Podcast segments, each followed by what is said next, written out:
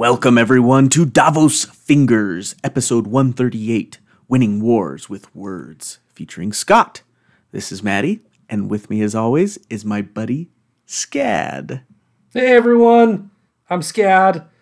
I'm I'm today's interview subject. It's great to talk to you again. I'm excited. I'm nervous. But wait, I just said that our interview subject was Scott. Oh yes. So, well, wait, how does that work? What? how, you're gonna interview. You're gonna interview me, Scott, Scad. Yes, All the dark and go crawl into all the dark recesses of my brain. let's do I do feel bad for all of you.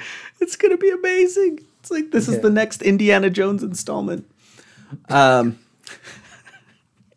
this is the scatisode, as Jenny termed it. She called my episode that I did one uh, last time, episode one thirty seven, where Scott interviewed me, is the Matisode. So today we have the scatisode, and I'm really excited about it.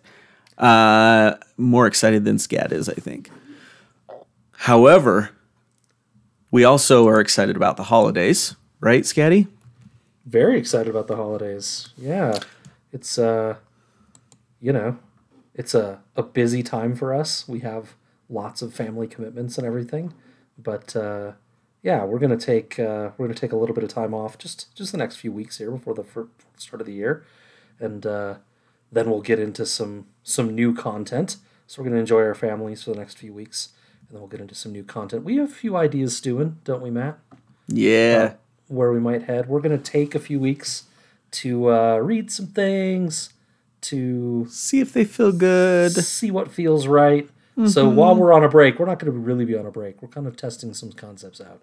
Right. So, but we'll be back in the new year with uh, with that plan, and uh, we also will be going into uh, back getting Patreon kicked back on, and uh, going into some more what if episodes. We've got a stable of what if uh, suggestions that we've been collecting, and we're gonna dive into some of those some more of those what ifs, which are a lot of fun.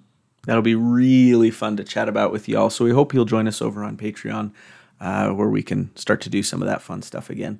And who knows what might come out of the woodworks with our crazy Indeed. minds. But Indeed, Matt, Um, you, I- you watch? Go ahead. Andor. I just wanted to ask what you thought of Andor. I think we're both done with it. Uh, I loved it. I wanted I wanted your quick opinion on Andor. quick opinion: uh, the best thing Disney has produced Star Wars wise since Rogue One, which is not coincidental. So I think it's the best thing Disney Star Wars has produced. Period. Maybe. mm-hmm, mm-hmm. Um, You know, you and I feel differently about Rogue One, but this was, I thought it was just great storytelling and, uh, yeah, just a lot of fun, but also high stakes and intense. Um, and uh, yeah, I, I loved it. I think it's my favorite, my favorite Disney Star Wars, and appro- approaching how much I love the first films. I think. I mean, I, I want to watch it again, but I really loved it. Right. Yeah. It's kind of like you don't cuz I feel the same way about Rogue One and how it's, you know, it's it's become one of my favorite Star Wars films and you almost feel a little weird allowing it to be at first, you know, because Yeah. those original films hold such Yeah. high esteemed places for so long in our minds that it's like, can I do that? Yeah. Is it okay to admit that? Am no I one's really allowed ready up to there on that? that pedestal. No one's allowed up Yeah. there. Yeah. They've they're up there collecting dust. Nobody gets to touch them. But with join them. storytelling like that, dude, Yeah.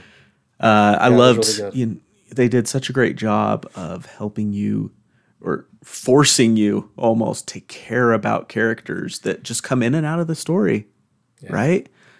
Just with a little bit of screen time and you're invested in them. Yeah. Films don't do that, or you know, it's it's difficult to do that, and they did it. Yeah. I I'm a sucker for rebellion stories, and I feel like you know sometimes they've given us some of that, especially through the animated series and things like that over over the last several years. But I feel like seeing seeing you know the the early stages of that is a lot of fun. I'm, I think Correct. I'm a sucker for that. But Yeah, yeah. Uh, it's it's very Rage Against the Machine, yeah, and that feels awesome. yeah, yeah. I'm, I'm like the target audience for that for sure. Mm-hmm. Yeah. All right. Um, I just wanted to give a quick shout out uh, to Blood Rider Lindsay. Yes. We've got the newest member of our Khalasar with their little one. I don't know if we should. She probably No, doesn't care, but she didn't give us permission to share the name, so we won't don't on the air. But uh, congratulations, Linz. We're proud of you. Your hus- husband as well, who also hasn't given us permission. I suppose she hasn't really given us permission, but she's been a meet the Khalasar guest before, and um, I wish I had her episode number in front of me, but it was fun. yes. It was a blast. It, it was a Tyrion one, I think, if I remember right. Mm-hmm. So go look for uh do control F Lindsay on our episode page and you'll find it. Sorry, I don't have the numbers memorized. But I bet I can find it quickly. she's got a new wee one and cute as can be. Just the best cheeks you ever saw in your life. So Yes, congratulations, friend. So proud very of you. so. So proud of you. Um you you're looking for I'm trying to vamp a little bit. You are. I'm. I think I'm almost there. Episode 114, Golden Hand the Just, featuring Lindsay. There it is. There it is. Check it out. It was a really fun one. It was. Um. Okay, Should we, should we dive in? Yeah, Yeah. today we're, t- we're covering one of my favorite chapters, and I'll be honest, well, I'll cover that later. But it's one of my favorite chapters. I really enjoy it for a few reasons. But it's Tyrion 3 of A Storm of Swords, in which we see just how effective Tywin is at running the kingdom. At least effective at getting what he wants, what his family needs. Yeah. Tywin navigates proposed alliances, traitorous, traitorous citizenry, a royal wedding, new marriage proposals for his own kiddos, an open position on the small council, and decades old family quarrels. He navigates all that quickly and effectively with little disagreement from the council. Uh, but are there a few roaches in the rushes, as Tyrion says? Yeah, maybe a few. We'll, we'll talk. We'll talk some more about that. Yeah, the good of the realm or the good of House Lannister. Let's get into it. Uh, we would love to hear from you as always. So find us at we are Davos Fingers at gmail.com. Uh, Facebook, you can find us on Twitter all the time at Davos Fingers. Or uh, check out patreon.com slash Davos Fingers, especially as we get that kicked off again. Scad, we asked this of all our Meet the Khalasar guests. How can your adoring fans get in touch with you? Yeah, bring the adoration. I'm ready for it. Uh, I, I am I am a, not a great follow. I'll be honest on Twitter. Uh, I am Oh, at, come now. at Scott at 15 uh, at S C O T T A T 1 5. Um, that's my personal Twitter, but you can also find me just on the Davos Fingers account. That's at Davos Fingers. Uh, I have the Facebook, but I'm almost never on it. Yeah, you're not. I probably have dozens of requests for friends. For, I mean, I, I haven't really been on it consistently in probably two or three years now. I But, kid, uh, I get to keep up with your family's exploits through through Aowen, being friends Well- with her on Facebook, and thank goodness for her. Yeah, Thank goodness for her. right. I, you probably know what's going on with my family more than more than I do. We'll get into that later. What? Okay, Shall we dive in? Let's do it, man. Let's. Uh, so Tyrion three of a sauce. Take us there, Scatty. Tyrion joins the room and seats himself in the king's normal spot, the opposite end of the table, uh, as his father is about to sit. The room fit, fills with the other members Lord Redwyne, Lord Tyrell, Lord Rowan, Queen Regent Cersei, his sister, Grand Maester Pycelle, his uncle Kevan, the High Septon, and this one other guest. Oh yeah, Lord Tywin himself, Hand of the King. Now, why is Tyrion even there? We'll get to that. Uh, they make their greetings, all of them giving Tyrion tepid congratulations on his chain and his bravery on the Blackwater. And Tyrion consoles Kevan on his son Lancel's precarious condition after his own injury at that same battle. But after the pleasantry, Cersei would like to get down to business the business of the king's wedding. Not so fast, says Tywin. War comes first. And Varys has delicious news on that. Randyll Tarly has smashed Robert Glover near Duskendale, killing Helman Tallheart and capturing many others. Glover himself running tail between his legs back to Harrenhal. It's a good victory. But they wonder how they can translate that victory that to victory over Robb, who continues to frustrate them in the field. For the moment, Robb has returned to Riverrun after overrunning the Western Hills, Lannister lands, and Mace Tyrell insists that Robb will surely head north to reclaim his own lands, which are, as you'll remember, currently under siege by the Greyjoys. Yeah, and speaking of the Greyjoys, Balon, the head of that house, has offered an alliance in exchange for acknowledged kingship over all land north of the Neck.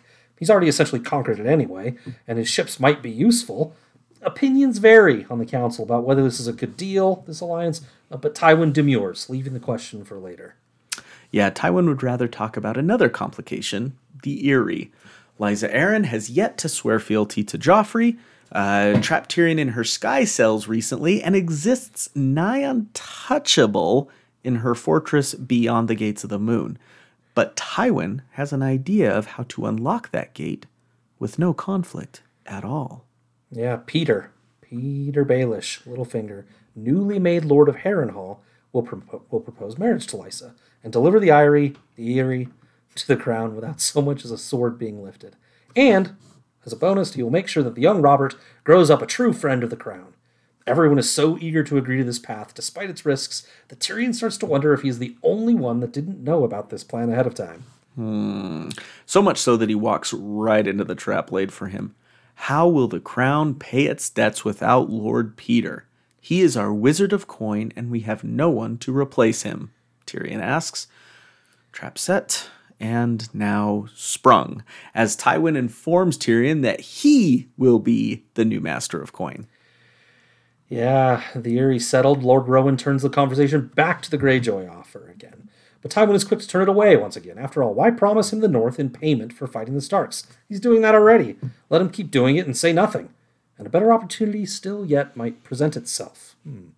Yeah, this open ended method of dealing with a problem raises Tyrion's suspicions, though, and he wonders what other plans Tywin may have set in motion with all his late night letter writing. But before he can puzzle it out, they move on to wedding planning. What a wedding it will be! Yeah, a thousand guests in the main hall, plus a bunch more in the tented yard. And a Dornish retinue is even on the way, much to the chagrin of Mace Tyrell, he of the long standing beef with all things from Dorne. And he has good reason, Matt. Tell our good, good listeners why. You got it. The Viper, Oberyn Martell, uh, broke heir to Highgarden and my boyfriend Willas Tyrell's leg in a tourney when they were younger. Now Tywin is insistent that they let these old wounds heal and welcome Dorne to the wedding and to the small council. Tyrell blusters a bit. Yeah. Tywin calms that blustering by divvying up the spoils of war. Mace himself was rewarded most handsomely for his part, with the other lords around the table also gaining lands and financial incentives for their loyalty. All of these lords really in the reach. Hmm, interesting. uh, Varys next tries to report on news from far reaching places across the Narrow Sea, but Tywin isn't really interested, keeping the focus close to home. He inquires about Tyrek, his missing nephew, but no trace of him has been found. Oh, Tywin also sentences some previously deserting gold cloaks to have their kneecaps broken as visual lessons to others that might stray from their loyalty to the crown. Tyrion and Varys quibble a bit with this, wondering if it might be better to send these men to the wall. But Tywin again keeps the focus here on King's Landing. If the wild thing, if the wildlings break through the wall, that is up to these new claimants to the north to figure it out. If they want to rebel, they can handle the wall and the wildlings that might come through. And with that, the meeting of the small council is concluded. what a fascinating meeting. Yeah. So it's an interesting chapter that I chose here, and there's a question later about why I chose it, but so we'll we'll wait to cover that. But it's just a in the in eight pages, Tywin deals. He, he just I'll do a quick bullet list here. He avoids conflicts with the Greyjoys while comforting Redwyne and ceding nothing to the Greyjoys, while also managing to keep the Starks busy and distracted about their homeland. Avoids conflict with the Eyrie by leveraging a newly made Great Lord to woo Lysa. And he throws back in, it's not in the summary, but he throws back in the honor of Warden of the East being returned to, to little Robert. Mm-hmm. Um, remember, we talked about Interesting, yeah. In the episode we just covered, uh, in episode 137 of this podcast, about Robert Baratheon, the not even any more recently deceased Robert Baratheon, uh, having removed that title from Little Robert Arryn, and he's promising to return it here. Uh, he uses the now idle Tyrion to fill a necessary role as Master of Coin. He puts hundreds of years long quarrel between Tyrell and Martell to rest and cows a blustery mace. all while carving out an expectation for Martell to sit to for a Martell to sit on the, the small council as well. He confirms and reinforces relationships with those in the room by giving them land and money, orders a new crown for the High Septon, and punishes gold cloak traders publicly to reinforce the strength of the population. So it's just a very efficient, well-oiled machine with not a lot of. If you compare it to like Cersei's small councils, where it's just this fumbling confusion, or you know Roberts, where there there were clearly a lot of different agendas kind of being laid out and kind of squabbled over, and Robert himself was basically not there at all. This is this One is agenda. control. It's Yeah. one agenda, his path, and everyone's just kind of on board. Uh, other people might be thinking different things, but they're not going to bring it up. Yeah. and they're not going to get their way. Yeah, that's a. I'm glad you laid all that out because it's really kind of mind-boggling to look at that. There's two things that Tywin does that I think increase that efficiency. One is he has pre-meetings, right? Tyrion alludes to this. Yeah. Him and Kevan game plan, I think, the whole meeting.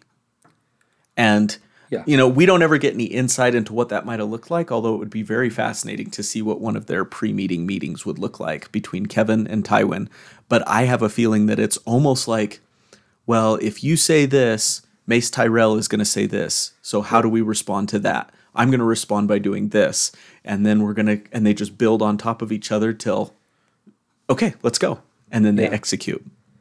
Tyrion's savvy enough to and has experience enough with these two people to kind of see that that's what's happening, that that they're kind of feeding off each other, and um, you know Kevan is pushing Tywin's agenda.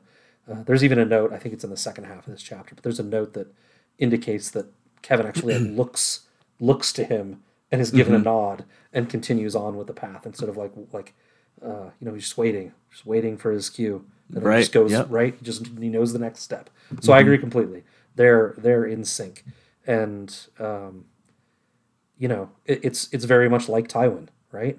To to do this, all the letter writing, all the pre planning that he does throughout the phases. Your wonderful breakdown of the red wedding, you know, indicating really what you believe and what you convinced me of that he started this he started this campaign for the red wedding much much earlier right? With with contacts maybe backdoor contacts but contacts throughout to- Yeah. to, start feeling out how unsettled things were and where, where the opportunities might be. He's doing this all the time. He knows what rowan wants. He knows which people he needed to bring to the small council to make sure they were satisfied so they could go tell all their friends well it's it's turning out okay and oh by the way other vassal you're getting this little piece right he's got all this planned out and it's mm-hmm. it's striking Yeah, you I mean, I hate the guy and you have to give that to him that he is well prepared. He's not just going to walk into a meeting like Robert Baratheon did and bluster and yell and da da da da da and get his way. He's already got it figured figured out. And another thing that I like is he he includes others in the meeting without counseling with them or even asking for their opinions. He'll say, "Okay, Varys, tell me about the war or whatever. Give me facts." And he allows knows it all. Varys. He does. Yep. He allows Varys to talk about it. yep And then he doesn't he doesn't do any of this like, "So what does everybody think we should do?" yeah Nope, he just says, "Pow, Yep. "Done." this is it right and and and even when people do you know put up uh, there's one point where uh Mace they're Tyrell.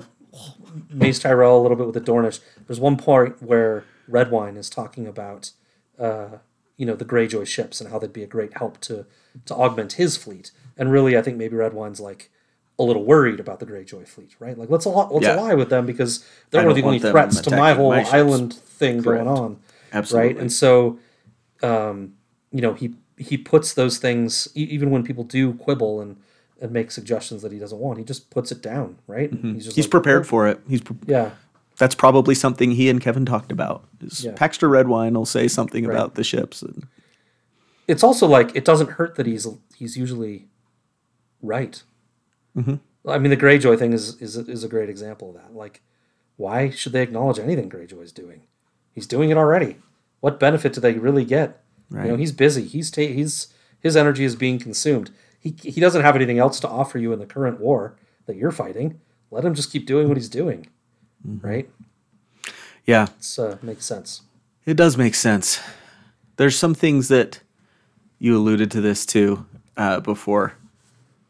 It makes sense for House Lannister, but that's it, right? Yeah, It doesn't make sense for the realm. he, I think he's making sure it makes sense for the Reach at the moment too, right? Through these gifts and everything. Yep. I- I think- I think softening he- them up. I think he sees how close they were to ruin, right?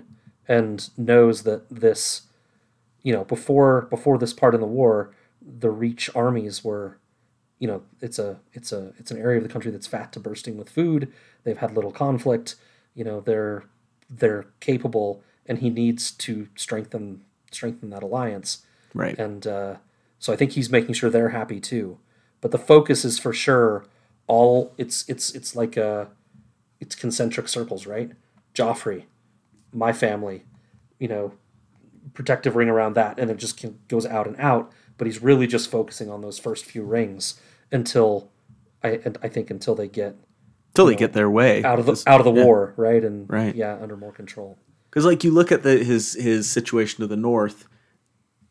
Yes, with the Greyjoy situation, why give them anything? Let them fight themselves. And of course, I think we know that his backdoor plan is to allow Roose Bolton to just return to the north and take care of that problem for him, so he doesn't have to do anything, right? Yep. Um, but at the same time you you you look at the good of the realm type thing and he's like let the wall fall i don't care if the wildlings come compare and contrast i can't believe i'm doing this scad compare and contrast with stannis what does stannis say when there's trouble at the wall I better go. I better go earn. it's my kingdom Yeah.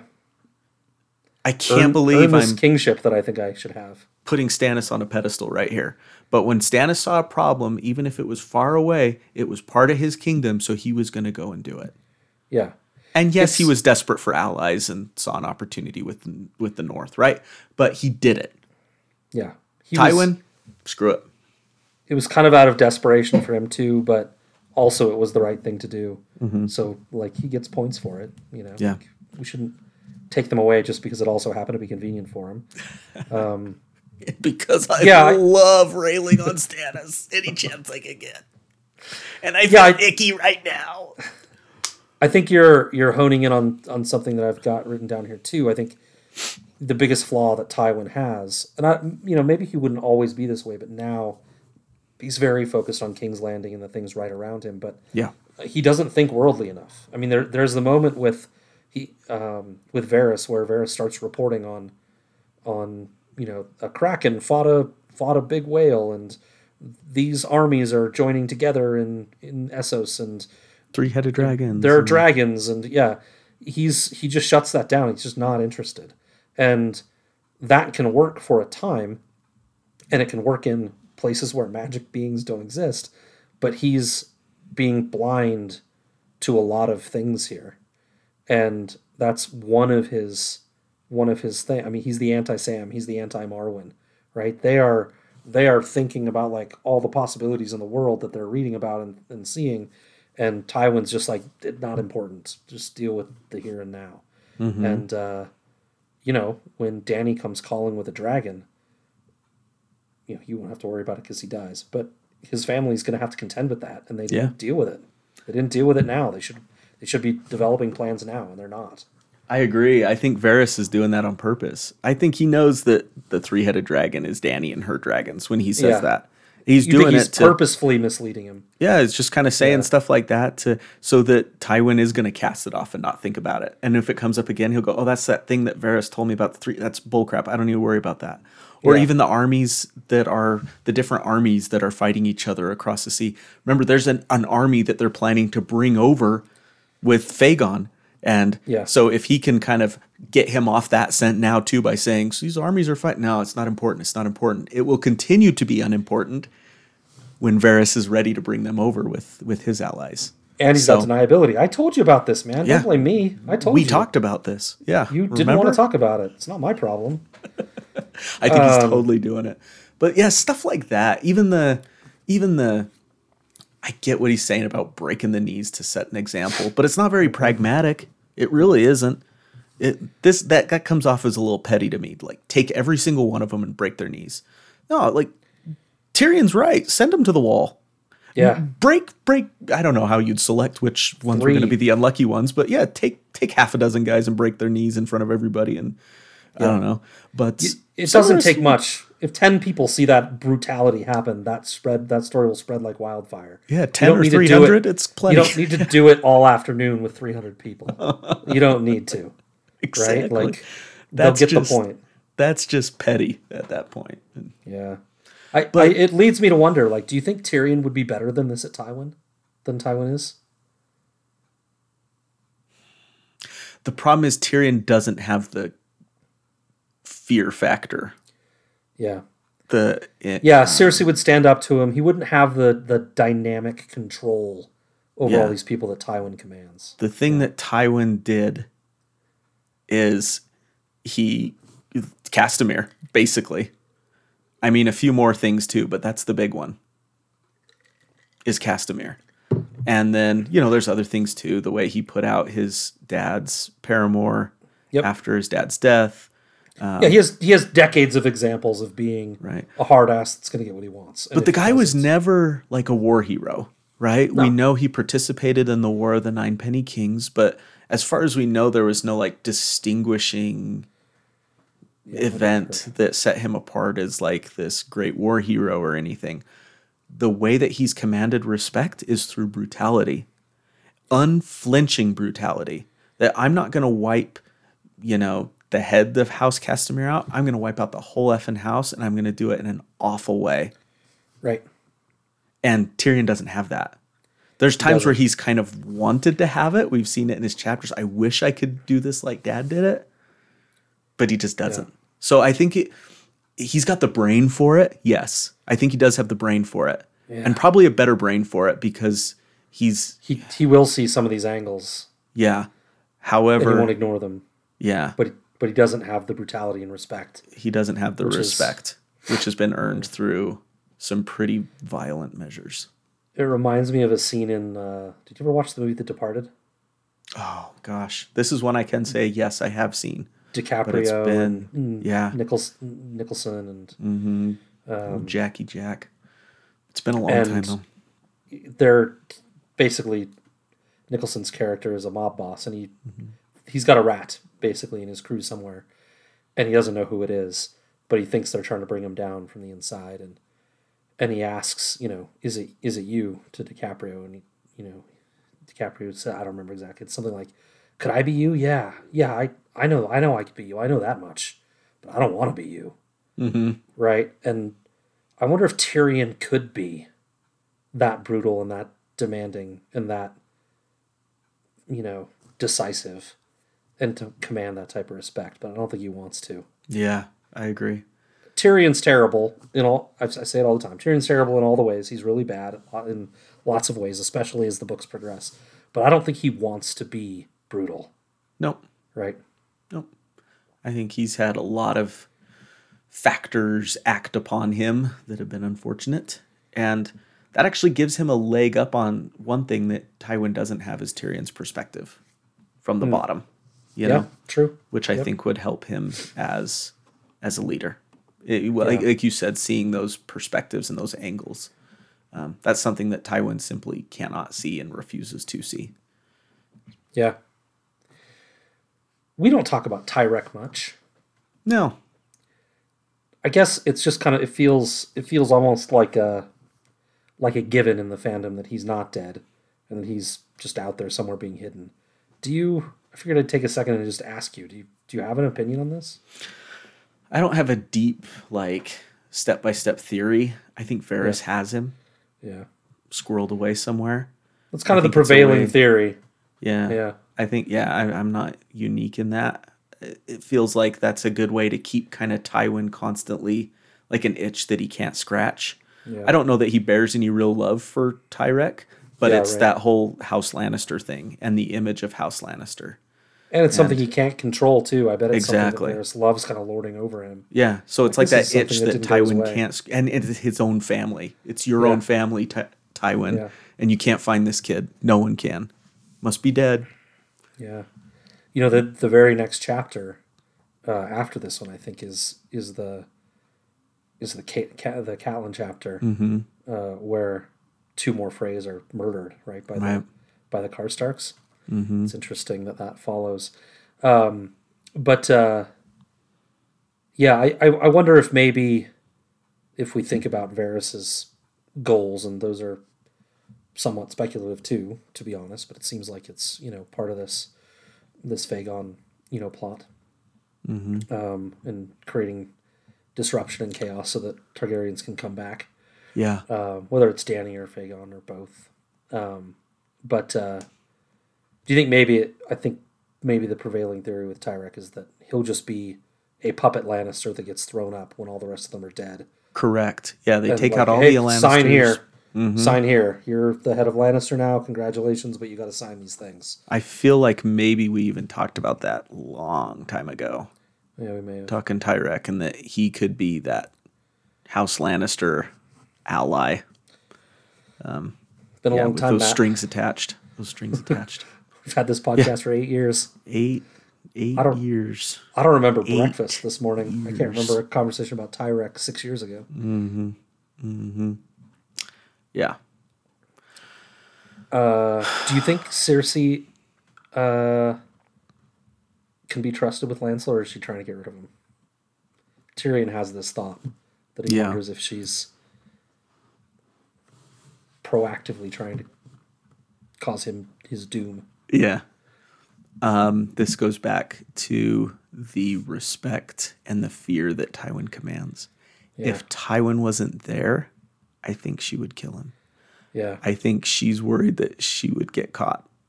There's just no escaping this guy. yeah, He's got his claws so deep in his children, tragically, and in others too, that he has them. They're afraid. They're des- they're afraid. yeah. Uh, so that's my that. answer. If if Tywin wasn't there, I think she'd kill him.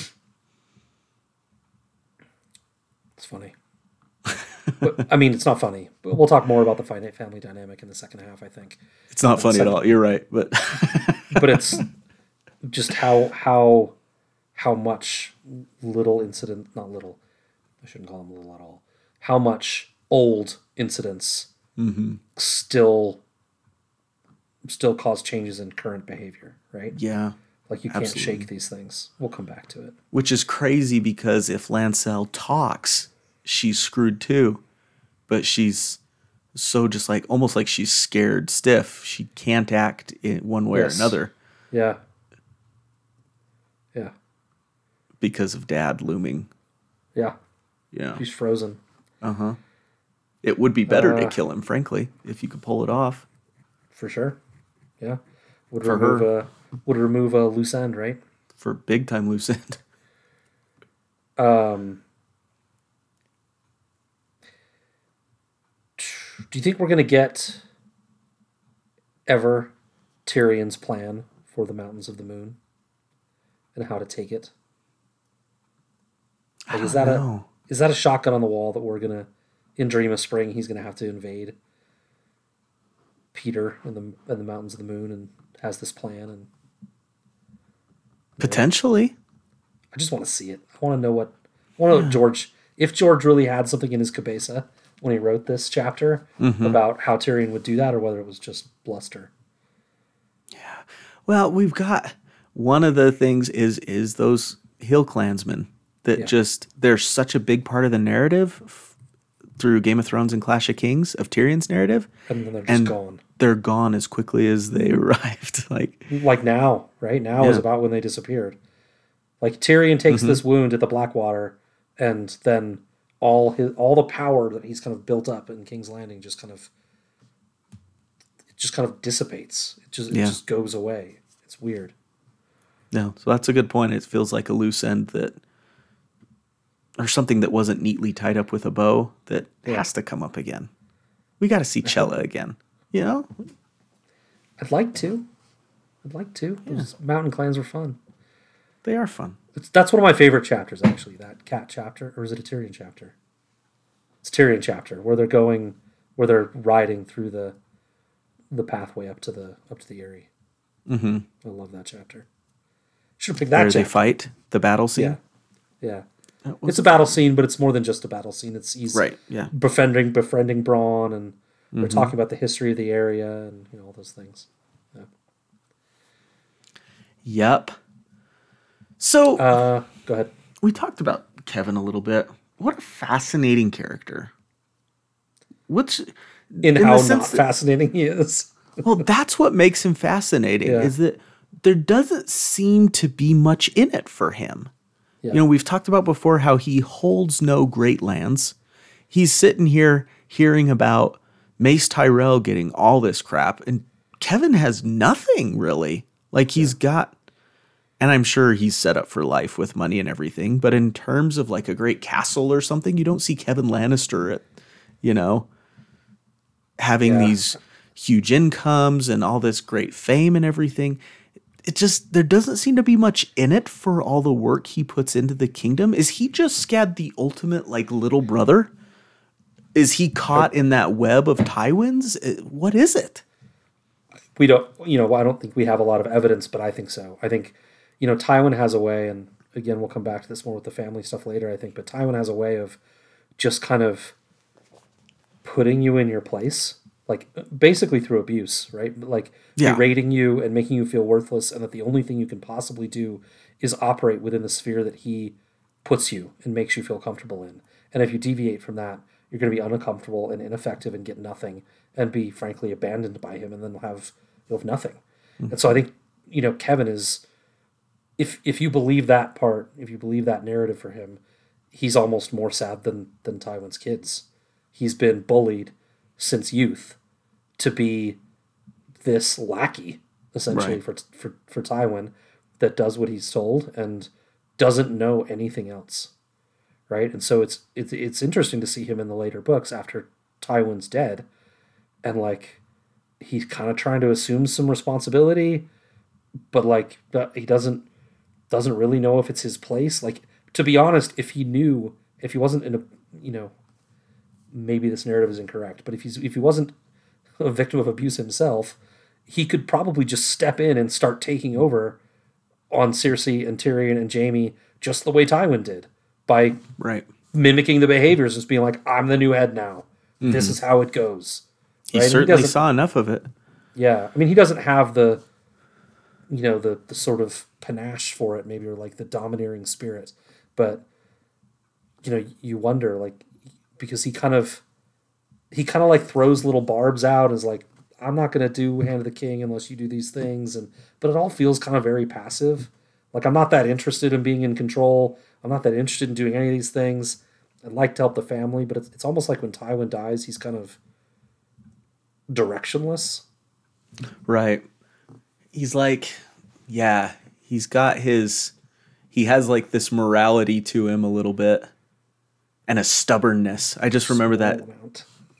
Well, that dinner scene with Cersei where they eat together and she's going to try to manipulate him. Remember that one? And she, and he's like, no, I'm not going to do Mm-hmm. Yeah. it. And I know about you and Jaime.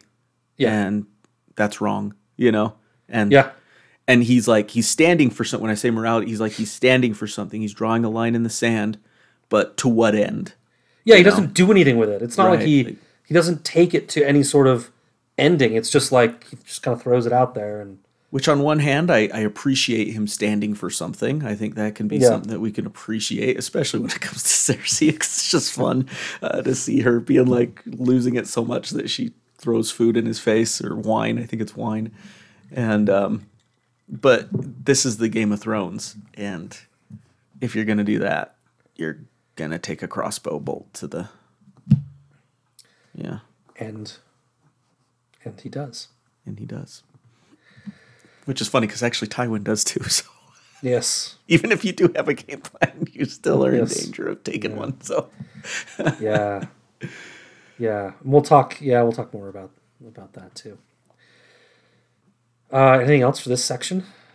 um, we get some little red wedding hints which the red wedding is really interesting to me so just wanted to call those out real quick um, tyrion watched his father closely there's something he's not saying he remembered those important letters lord tywin had been writing this comes after they say granted enough time a better option may well present itself Yeah. one that does not require the king to give up half his kingdom. Yep. Yep. Um, there's another one where it says his realm is still plagued by would-be usurpers and self-styled kings. They're speaking of Joffrey. And then Varys says, which gives you some insight into maybe what Varys might know, but not for long, I think. Hmm. Said Varys unctuously. Yeah. You, you're you think Varys knows the Red Wedding is coming? Well, he knows something's coming, I think, with that. Yeah. I mean, it feels it feels even without knowing it, it feels like the war is kind of coming to a close, Sure. right? It feels that way. Mm-hmm. Maybe I don't know. Maybe not. I mean, Stannis is still doing his thing, and maybe that's something I'm getting from the benefit of having read it multiple times. Maybe not. No, I agree. It does feel, you know, we're starting to. We've got 47 lesser lordlings and 610 knights who are now apparently just homeless. the amount of paperwork that would go into Oh that. man, yeah. No thanks. Robert have hated gracious. this meeting. Yeah. But, um, I think that's all I got. Okay. Um, I think that's about all I have too. Oh, Um, interesting small council, by the way. oh yeah. I looked up. Is it these- maybe the biggest small council we've ever seen? right? it Seems huge. I was trying to like determine who was who and everything. Yeah. And finally I went to the resource to look at like what these guys are listed as. Redwyne, Rowan. Yeah, just those two. And I guess Tyrion at this point are listed as advisors. They're Yeah. just like special advisors. They're not Yeah. a master of anything. Yeah. Uh, At this point, Mace Tyrell is master of ships, which that makes sense when you got Paxter Redwyne on the council with you. Whatever. yeah. Yeah. Kevan is the master of laws, which makes sense. Him bringing up the stuff about what do I do with these gold cloaks and stuff like that. But I mean, Cersei's the queen consort, uh, so she kind of gets an invitation. Same with the High Septon. Like, I guess. It's kind of weird, right? Yeah. It's it's they're not. The Queen Regent is not a normal hi- small council position, right? Mm-hmm. Grand Maester usually is. The High Septon seems hit or miss, maybe. Right? He's another one. we always have them. Um, it's almost like Kevan Tywin wants all these people. What's Kevan doing? He's a master of laws, so he's got Yeah, a job. I But guess. yeah. Okay. But he just does whatever Tywin says. It's almost like Yeah. Tywin wants all those people in there, though. Well- because then he can command them, and they can see him commanding, and it adds to his aura and everything. Yeah, I think, you know, even with the divvying up of lands, I think he just thinks they're they're the key members Mm-hmm. that need to get rewarded most, and then things filter out from there, and so that's Yeah. probably why they're there. He doesn't need They're- their they're the approval on anything. Yeah. Yeah, but they're the influencers to the people below. In the That's region, true. right? And they they can just be kind of key points of like throwing them throwing them a bone, making them feel included and involved, right? Mm-hmm. love it. Okay, you want to talk about you? Do I have to? Yep. yes, you do. Yeah, yeah. Let's let's do it. Let's start it how we always start it, buddy. Who are you, Scad? What do you do? What drives you? Give it to us. Yeah, I'm a dad, I'm a husband, and I'm a shepherd of development projects.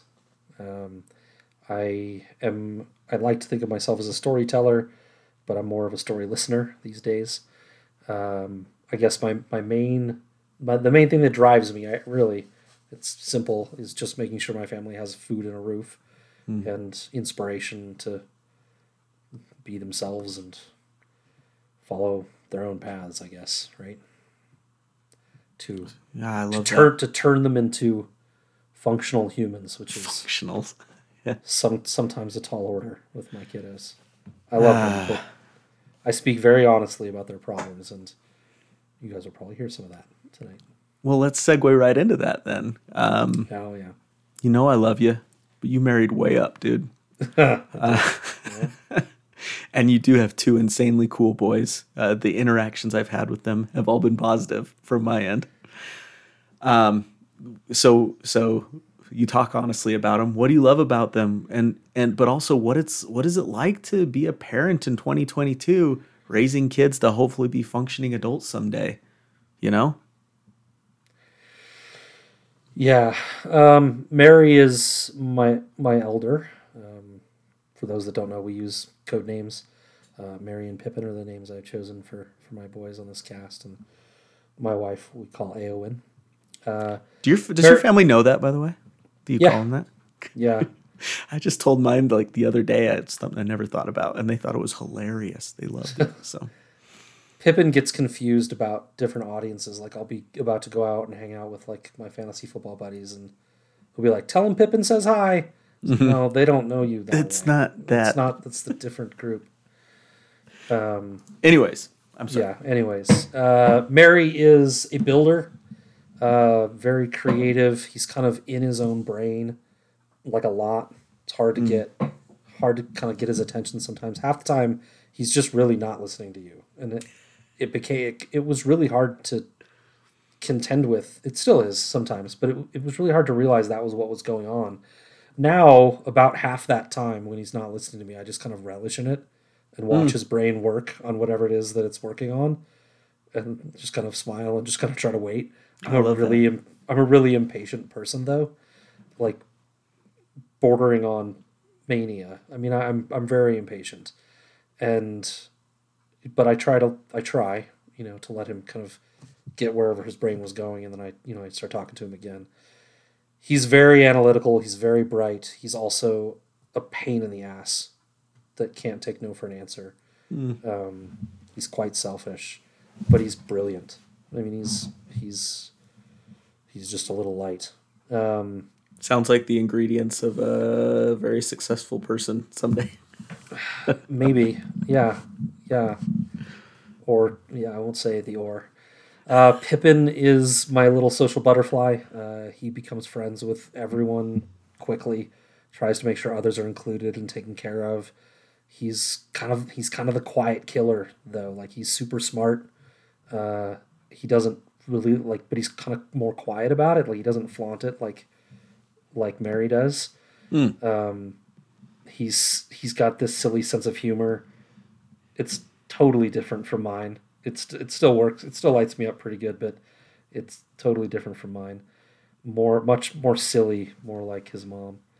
Um, he's also a whiny whiny dawdler that hasn't finished something on time ever, like one time in his entire life. Like he, he's just slow at everything. Not his brain. Like his brain is fast and quick, but like he just he's just so unconcerned with the passage of time, and it just drives me insane. Um, yeah, you asked for compare for Aswath comparisons too. That was Yeah. hard. Yeah, Um, it is hard, right? Yeah, I for and and the, people will think this is bad. I I compared Merry to Theon. Um, he's Theon is smart and capable, but he's pretty selfish sometimes. He's way overconfident, like way more confident than he should be. I, I mean, Merry's never met an enterprise that he didn't think he could succeed at. Like, go sell hundred dollars to the neighborhood kids in Pokemon cards. Sure, why not?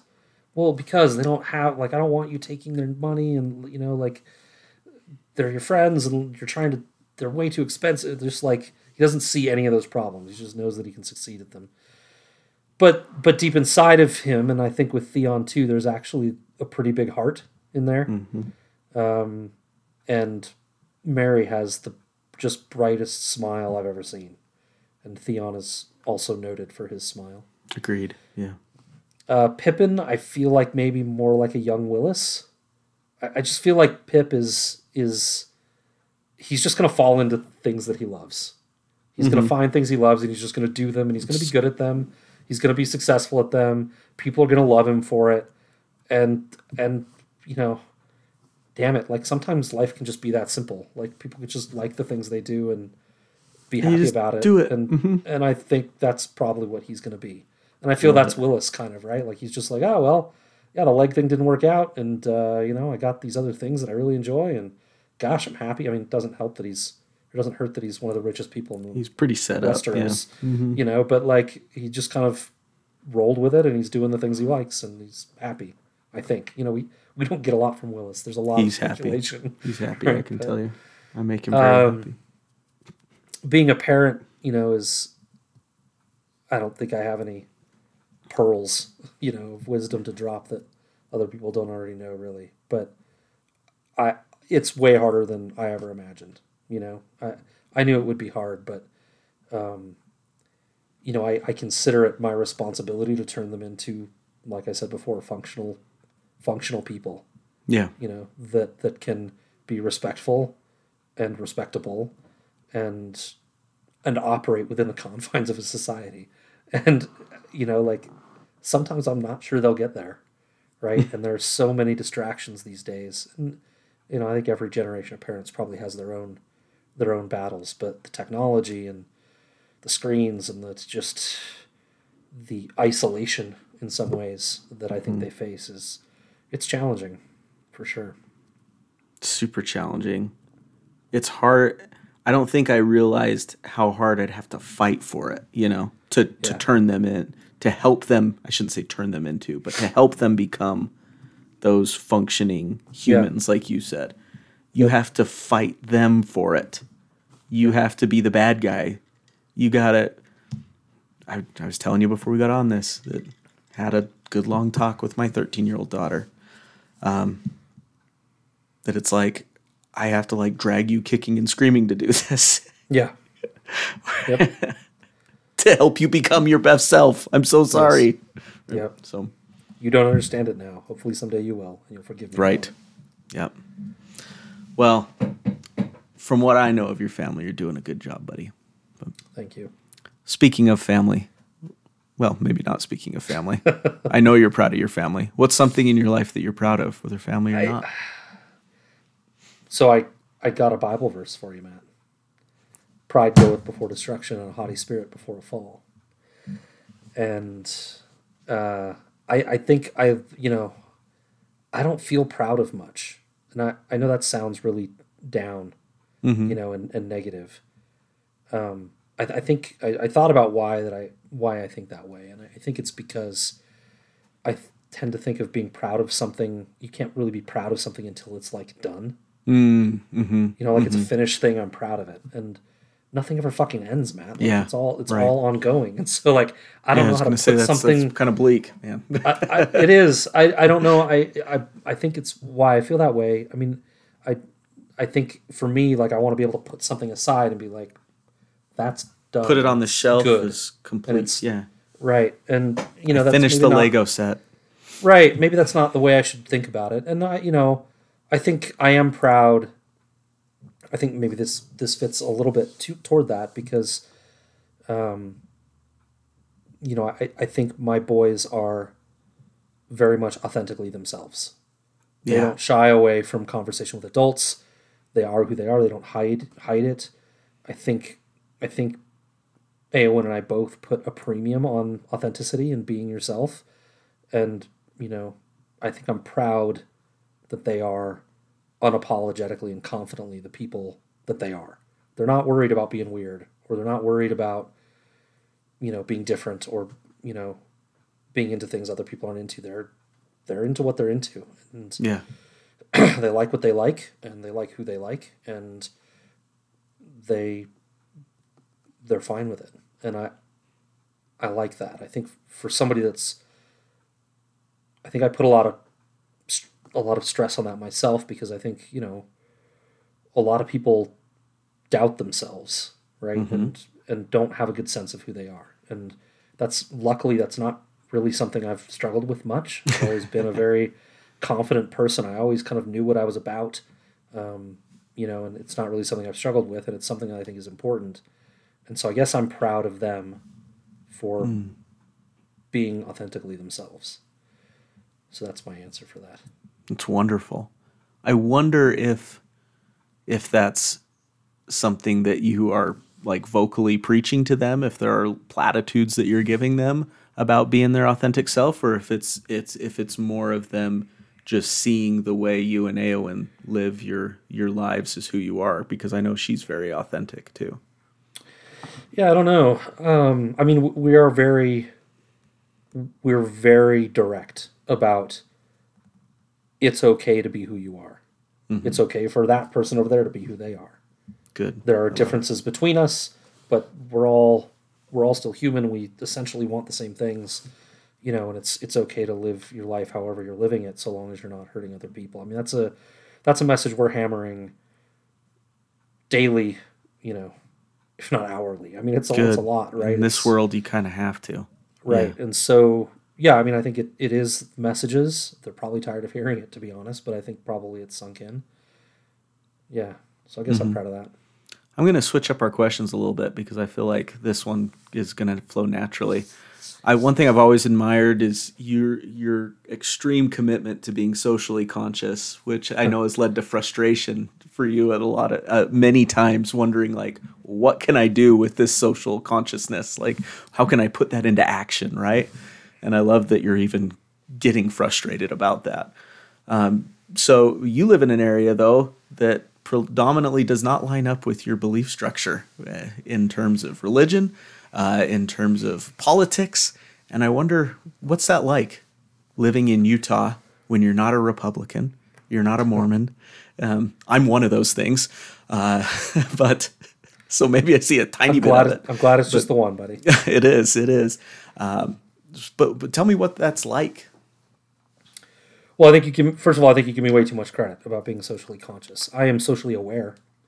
Uh, I I think a lot of things bother me, but I don't do anything. I mean, I, I hear I, really, and I I'm, I'm not. You know, of course, I'm not proud of that.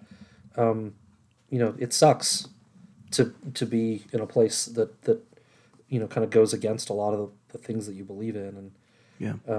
But I kind of it kind of gives it's so it's so far away from where I want things to be that it kind of gives me an easy out to just be like, "Yeah, nothing I can do. I guess I'll just I'll just Yeah. bitch and moan and do nothing. My vote doesn't matter. Type right. Of thing. I say that Yeah. I say it all the time. I mean, I still vote. You know, I, I'm still paying attention. I'm still engaged, but I it's you know I don't do anything else. Right. And I think all the time about you know I don't I don't impact the world in any socially positive ways. And you know I'm kind of hard on myself for that, but in, the end I don't change anything. Right. So I think it you know I don't want to take any credit really for being socially conscious in any way that matters. But but I will say that I don't think I'm unique. You know, I, I'm I'm pretty good at being at being honest about my shortcomings, um, and I I'm honest about this one. I think most Americans feel the same way. I want things to be different. What can I do to make change? Right. And they all come. Almost everyone comes back with the same answer that they can do sparingly little, and I think it's frustrating for everyone, regardless of where you live. Now, you know, religion I used I used to be a battler, right? I would I would go into religious debates and try to convince people and do all sorts of you know conversations and hours at a time, you know, trying to have religious debates. And uh, you know, eventually I just I just stopped. you know, like it doesn't, you know, like we're not going to convince each other. Religion is such a religion is such a personal foundational element that is, mm-hmm. you know branded to your i don't believe in souls but branded to your soul right having conversations and expecting change is it's it's a little naive to be honest Sure. so um my my religious sense now is live and let live and the only time i get frustrated uh is when other people aren't doing that and and specifically you know when religion gets tied up in government and in laws and in um, you know in the way we we govern the rest of society that might not have those beliefs Correct. Absolutely. that's that's the only time I really get frustrated with religion anymore. Um, so, you know, I, religion doesn't bother me anymore. Uh, maybe one of the few things I've improved with it with age. Well, that's interesting, man. It's you know, you talked about how you feel like you can't be proud of something until you've buttoned it up and put it on the shelf, right? You've completed this grand thing. And then you Yeah. talk about, you know, being socially conscious to you might mean being able to really affect some sort of big grand scale change, right? Um, so it's interesting that you kind of like to see those big tied up things um, worthy causes to strive for. Yeah, if only I did a little more striving, a little less watching. You know. Uh, it's tough. And it's easy to say those things like, well, we make a difference in our own home, which is very true, right? I mean, you're multiplying, you know, your commitment to being yourself and to let others being their self. You're multiplying it by two. With there was one of you, and now there's two. You know, there's Merry and Pippin, and I know Eowyn World, watch a part in that too. Yeah, but you know what I mean. And so we we hopefully we try to just affect that change even on the smallest of scales. But um, let's turn to some happier stuff. You have a lot of creative luck. pursuits. We have we both do. We have you have a lot of creative pursuits though. You've got this podcast you've done for eight freaking years. Uh, you're writing your own book. I don't know how much headway you've made on it recently. We do a lot of adulting that sometimes takes away from those things. Um, you've become very prolific the past probably like three years or so that you've really been like DMing D and D type stuff, taking on that rather than was, simply yeah. playing. Um, so, which obviously that requires a ton of creativity.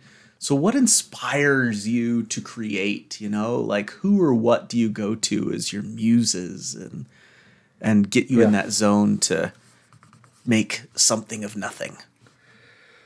So I love DMing. Uh, I haven't done it now for probably almost a year. Really? Uh, the group, I, I, I, I folded the group that, with that I was DMing for, for various reasons. But one of them was just I was I was too busy to do it. Too busy to do it. I wasn't willing to put in the time anymore to do it as well as I wanted to do it. And um, I'm I'm probably like I don't mean this actually negatively about myself. It's not a bad thing, but I'm kind of like the worst case scenario for a DM, right? I mean, uh, not necessarily, but DM should be very prepared, right? But I am meticulous. I would spend hours and hours and hours preparing for for one session, right? And I've talked to other DMs and they're like, "Man, you you just got to roll with it. Like this is a game. You know, like you just set up the structure and prepare, you know, and be ready for things, but just roll with it. You're you're playing a game." And I don't, you know, I want to have everything laid out. I want to know every path they could possibly take and map it out and understand where the, where it could go. And that's think about it. It's like it's just like humanity. You can make whatever choices you want to make. I mean, you can set up a whole adventure for them to go explore this Dracula mansion, and they see a tree off in the distance, and they're like, "I'd like to go pick that tree instead." and you're like, "Great, let's let's do that, and let's make it interesting for you." So you, it's really hard to prepare enough for all the all the ins and outs, and I like I liked to try to be as ready for everything as I could. So it took a lot of time and energy, and I liked doing it. Um, but I just I I've stopped, and I I'd like to get back into it, maybe in a different way. Um, you know that that allow me to to do it less often, but still prepare in depth. Um, anyway, my my muses for that. What I what I really like about D and D is the role playing component, right? Um, and for me, you know, I, I've talked not shy about you know uh, promoting Critical Role on this show. I've mentioned it a lot of times. For me, for D and D, Liam O'Brien and Laura Bailey are they're two actors uh, that are on Critical Role, and they're my muse for D and D. Well, what I want most of all is to be able to build a story and have two actors like that play it, and just live in this world I've made with their beautiful characters and their beautiful timing and humor. That's that's what I want, and I'll never get that right. But that's kind of what you aim for, and you know you end up with something still good. The novel is uh, the, the novel's not going anywhere. so so I think I think my sister inspired me to write to some degree. Maybe it's like we don't have a huge sibling, rivalry or anything, but it was like she can write, maybe I can write, and I can't. I'm I'm I'm quite bad at it. I have like 55 pages of a zombie novel that's called The Family. I've shared a chapter two with a handful of people in the Khalasar that have been interested with mixed results. But but the thing is, I know it's bad. Like I know it's not good. I know it would need a crazy amount of editing and, and more time, and I get so little time to work on it. It's it's literally something that like once or twice a year I'll dust off and go try to make some progress, just to kind of get a creative outlet, right? But it's not real. It's more of a it's a distraction, right? But it is fun That's good. um, and I like good. it. I just don't get to do it nearly enough. And the podcast, you know, we've told this story before, but th- this podcast was inspired just because I wanted to become real friends with you and Diddles, right? Like that was that was the muse for this for this podcast to me was I wanted friendship with you guys, and For uh, sure.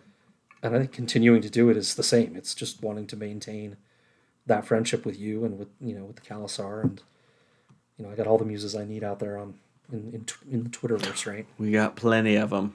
Yeah. We do. I love that. I had a feeling Critical Role was going to come up in this.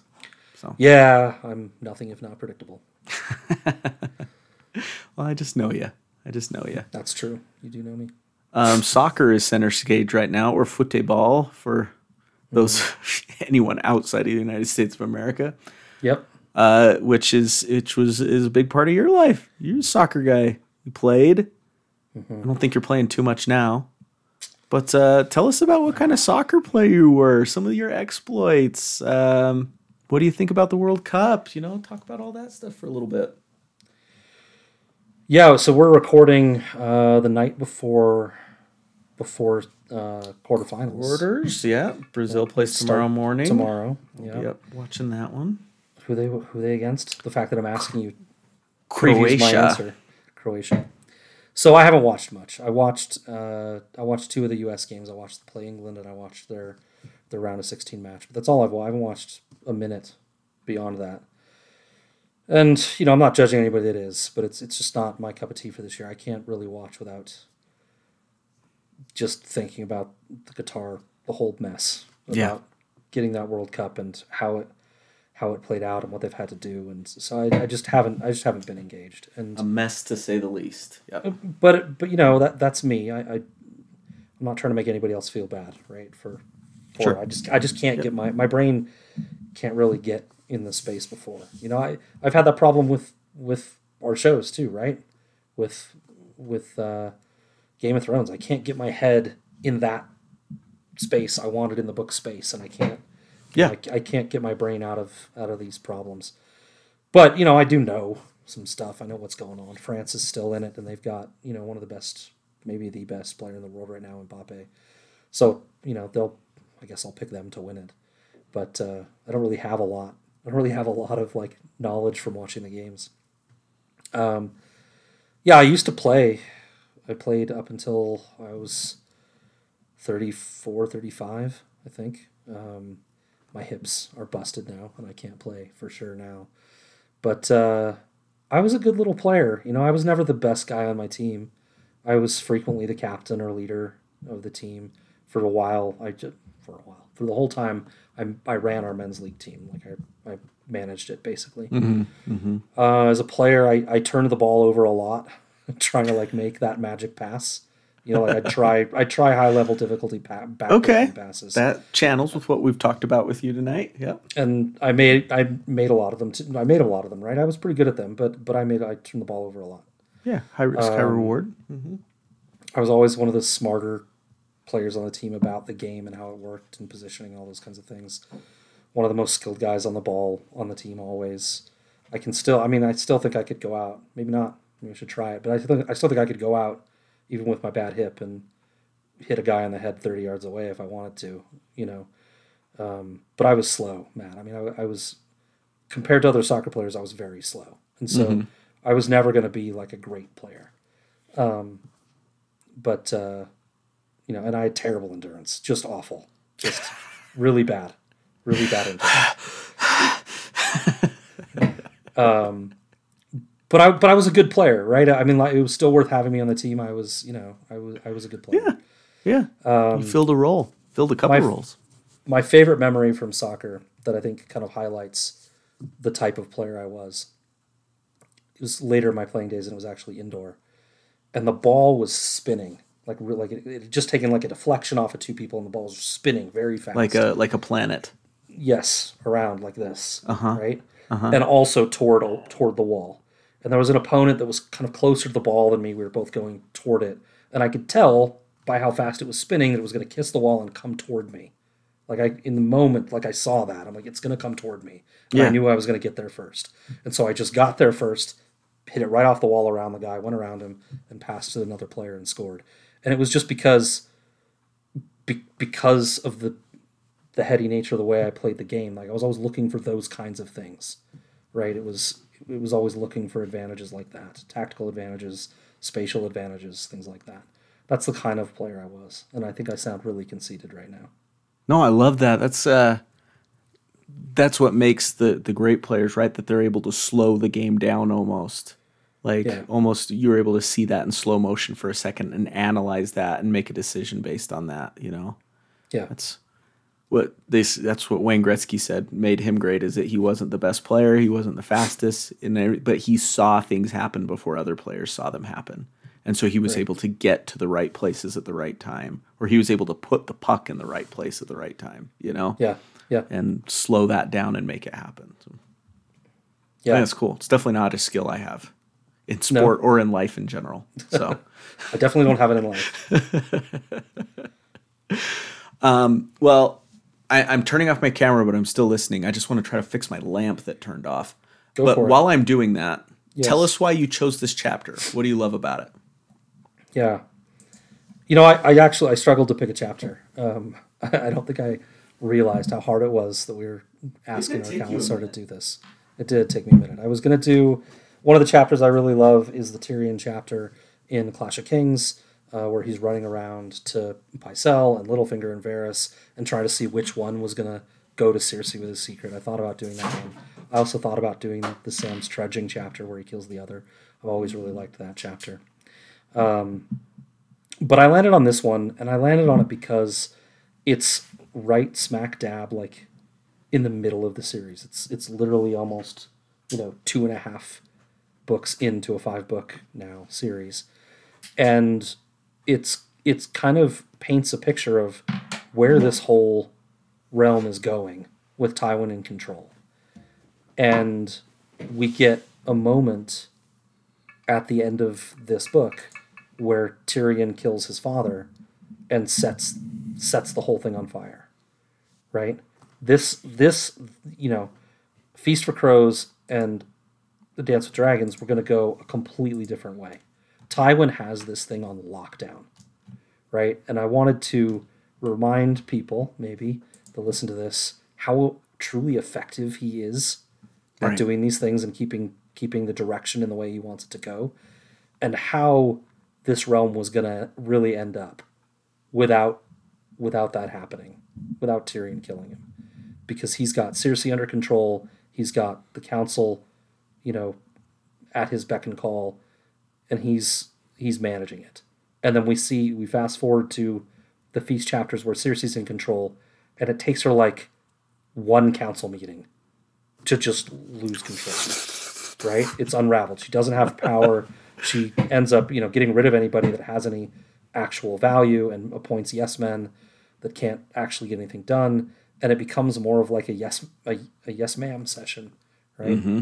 Like and it's so disparate from this chapter that is it reads like a well-oiled machine and that that meeting ran like a well-oiled machine Yeah. and so the, the contrast of where they were headed and where they end up in King's, in King's Landing, I think is really interesting. And that's why I chose the chapter. Ooh, that's fascinating. Put that on our what if episode list. Yeah. What if Tywin had just been able to stay alive, first of all? What if what if Tyrion missed? Yeah. Or you know, he couldn't reach the crossbow or, you know, I don't know, Right. whatever. Tywin didn't have to use the bathroom. Mm, I don't know. Fascinating. Fascinating. I hope we uh, get more into that as we go through this next part. But, well, thank you, Scad. Sure. Like I've always said, this is my my favorite part of Meet the Khalasar is talking to the members of the Khalasar, and this one was no exception. I learned new things about you that I didn't know. Yes. Eight years And more to come. and more to come. Get ready, get ready, because some of the questions I came up with were doozies. Oh man. All right. Uh, should we get into part two of this? Let's do it. As the council now you got departing. me more excited. Sorry. Okay. Go. No, it's all right. Go. As the council is departing, Tyrion requests that his family stay behind to discuss further matters. He reassures Tyrion about becoming Master of Coin, but insists that it was actually Petyr's idea. Tyrion argues that Petyr is not to be trusted, that he will find a way to sell them down the river. But the rest of his family isn't convinced, and Tywin quickly shuts down a squabbling spat between he and Cersei in order to bring the discussion to order. On cue, Kevan jumps in that Petyr has been loyal, even yesterday bringing them news of the plot to send Sansa away to Highgarden to marry my crush, my man, Willas Tyrell. You stay away from him, Sansa Stark. Cersei is beside herself. Sansa is hers. She would never let them take Sansa. But the situation is politically fraught. If Mace were to be refused, he would feel untrusted. It could unravel this whole House of Card alliance thing that they've got going on with the Reach and the Stormlands. And Tywin can't have that, nor can he have Direwolf and Rose united. But as always, he has a solution to the problem. Cersei! More specifically, Cersei's own marriage to forestall any other wedding plans. What a reason yeah. to get married. What a reason to get married. Uh, but Cersei's not having it. She agrees with you. That is no reason to get married. Flatly refuses it. Tywin and Kevan go on the offensive. She is still young and fertile and should not be lonely for the rest of her days. A new husband and new children are needed to put the bastard slander of Stannis to rest. And oh, by the way, Tywin adds, because I said so. Because cowed I said so. Yep, cowed, cowed. She sits and listens to her options. Theon Greyjoy, Quentyn Martell, the Redwyne twins, Hobber and Slobber, right? Mm-hmm. Or wait for it. Here it is Willas Tyrell. That would be the cripple, Tyrion can't help but reply. Yeah, the thinking goes that if Mace is offered Cersei, he couldn't refuse, without it being a major insult to the Lannisters, and this alliance would strengthen their relationship with Highgarden over time. Tywin feels that giving her a chance, a choice amongst them, but as oh, he, he feigns at giving her a choice amongst them. But as Cersei exits the room in rage, it's pretty clear the path that will be taken with Willas, and that Cersei will just do as she's told. But Tyrion can't help but think that Cersei should be the one making demands. You know, she's the queen. Tywin should be doing her bidding, but that is not how this family operates. Tyrion also can't help but wonder what Jaime might do about all this, up to and including murdering Willas Tyrell. But those thoughts are interrupted as Tywin insists that he too must wed. Finding himself in the same predicament as his sister, Tyrion is now combating his father on the notion of a union with Sansa Stark. But the case is strong. Wedding Sansa takes her off the playing field for others to create political alliances. They can't send her back north for the same reason. He could eventually potentially have a claim to Winterfell. Tyrion, claim to Winterfell. Plus, she's young, she's beautiful, Tywin insists. What what do you have to complain about? Tywin then goes on to pretend to offer the girl to Lancel instead, then spends nearly a half a page reminding Tyrion why he isn't actually good enough for anyone in the realm, but insisting that nevertheless he will find a match for his son somewhere. So why not just take this one? Hate him so much. Mm-hmm. Uh, why not take her? Well, it's a quirk of mine. Tyrion answers, Strange to say, I would prefer a woman that wants me in her bed. And he counters with one final question if getting the key to the north is so important, and Balon Greyjoy holds the north now, why not wed me to Asha Greyjoy? Tywin insists that Balon will not rule in the north long, and that if Tyrion can return to the north with Eddard Stark's grandson, he will have a claim to the north. Wait, wait, will he? Robb Stark is still alive, and, well, he's about to make a billion Stark Frey hybrids. So, what claim actually would lion wolf pups have? Tywin can't help himself, and he spills the news. Robb has breached his agreement to wed a Frey by marrying Jeyne Westerling. That's right, Jeyne Westerling. In addition to ruining his agreement with the Freys, Robb has also put the Westerlings in great danger. Did they remember the Tarbecks? Uh, have they never heard the Rains of Castamere? Tywin promises Tyrion that the Westerlings do remember the lessons of the Tarbecks and Reynes, but fails to provide any other details about it, offering only, The greatest fools are oftentimes more clever than the men who laugh at them. You will wed Sansa Stark, Tyrion, and soon. End of chapter. Yep, more red wedding stuff right there. You gotta love it, baby.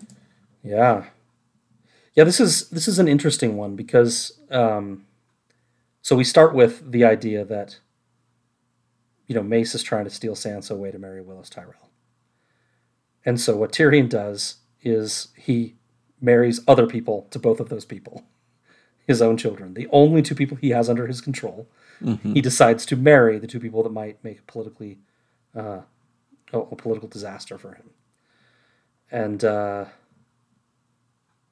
you know, we talk about him doing everything for the family. I think I think actually in his deranged head, he actually believes these would be good things for his children. Right. Yep. 100% agree with you. It's weird, and I'm not trying to give him credit. Really, it's it's more it's more it's more a critique of how terrible he is that he mm-hmm. thinks this would be That good he actually children. believes.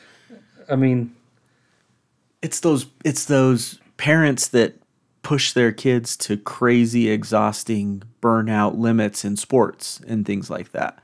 yeah, I'm setting you up for success one day yeah. by beating you into the ground I don't wanna. That Or- doesn't matter. This is good for you. Or academics or Yeah. music or any other things, right? Yeah. When really it's abuse. Yeah. I do I do feel like George kind of makes a mistake here in the in the order in which he does these things because Tywin even consider or, sorry Tyrion even considering that he might become Lord of Winterfell someday. Like that that can't really unless I guess maybe he's assuming that Robb will be killed in the war. But like they all know Robb is still alive. It's very presumptuous to think that this Right. marriage to Sansa is going to net him Winterfell. Mm-hmm. Yeah. There's an assumption being made. I mean, obviously Tywin and Kevan know about the No. Red Wedding plot, but Right. from Tyrion's end, it's like, you know, we're going to win the war eventually, and we can't allow Robb Stark to bend the knee and go north again. He will have to die. Yeah, I guess I I guess I just mean like I think what George wanted was to end the chapter the way he did, with kind of this like little surprise hook. But like it would have been more, it would have made a lot more sense to Tyrion as a logical argument to lay out that hook first, and they'd be like, "So you're going to marry Sansa Stark and get Winterfell?" It seems like that would make sense. Yeah.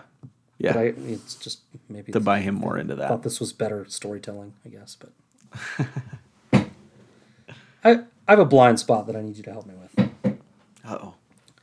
How does Cersei having more kids make Stannis a liar about the kids she already has? Because the other kids are blonde already. And, well, so so if she has blonde kids, that's helpful. Is that the argument? that's that's what I'm saying. Does, is doesn't matter who I marry, they're always going to be blonde. it, it could be. Yeah. Because if if she happens to have non-blonde kids, Then we're in trouble. yeah. If if she goes Right. and marries Willas Tyrell and they have little Margaery babies, Mm-hmm. Exactly. that's going to hurt their case. Mm-hmm. It doesn't. It doesn't seem like this is a. It, it seems like their argument is just having more kids proves them a liar, and I don't get that. Right. The question was never whether or not Cersei was could have kids. Right. Correct. I guess they're just counting on them always being blonde. That's the hope. Yeah. She spits out blonde kids. I shouldn't say spits out. That negates the the travails of childbirth. But We she just watched a whole series about that. she has blonde children. It's yeah. Yeah. They're banking on that for sure. Okay. And I guess they usually do, right?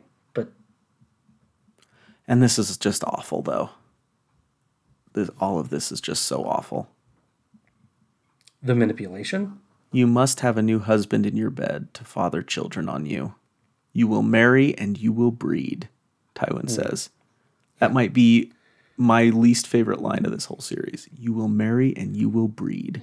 Yeah, and I feel like he did it just to set up Tyrion's joke about Willas also likes breeding, Right. like breeding Yeah. animals. Animals. Right. Like he uh-huh. used that language. I don't know. He he's not afraid of using harmful language, but like, No. did he use that language just to set up the joke? Or. That has given Tywin even more credit than we've already given him tonight. Potentially, though. Potentially. well, I meant I meant is George using that language Oh, to I set see. up Tyrion's joke? But the Okay. Tywin question is also an interesting one Yeah. Yeah. It, because it's you're right. I mean, Tywin's Tywin's a misogynist enough that he could use those terms and treat her like treat her like cattle anyway. So it, Mm-hmm. it doesn't. It's not like it doesn't fit. And it's And hard. then- to, yeah, it's hard to read. For a brief moment, you love Cersei for railing against it. For being But but I think some for the briefest of moments, I'm like, go Cersei. Say it, girl. Say it. yeah Because it just is so awful that you find yourself siding with someone you don't like like Cersei. It's it's yeah. despicable. What's what's what's the what's the meme? The worst person you know just made a great point. oh, no, the worst person you know just made a great point. it's even not that she made a good. I know what you're saying, but she's not even making a good point. Just the fact that she's just railing against it as hard as she is. It's just like, yes, go, go, give it to him. Uh huh. But Throw that she fit. though? Throw that fit She's throwing a fit, but like in the face of her dad, yeah, the guy who scares her the most. yeah. I guess I that's mean- the key, right? In a vacuum, maybe not. Maybe she could have tried harder. But you got to look at who this is against.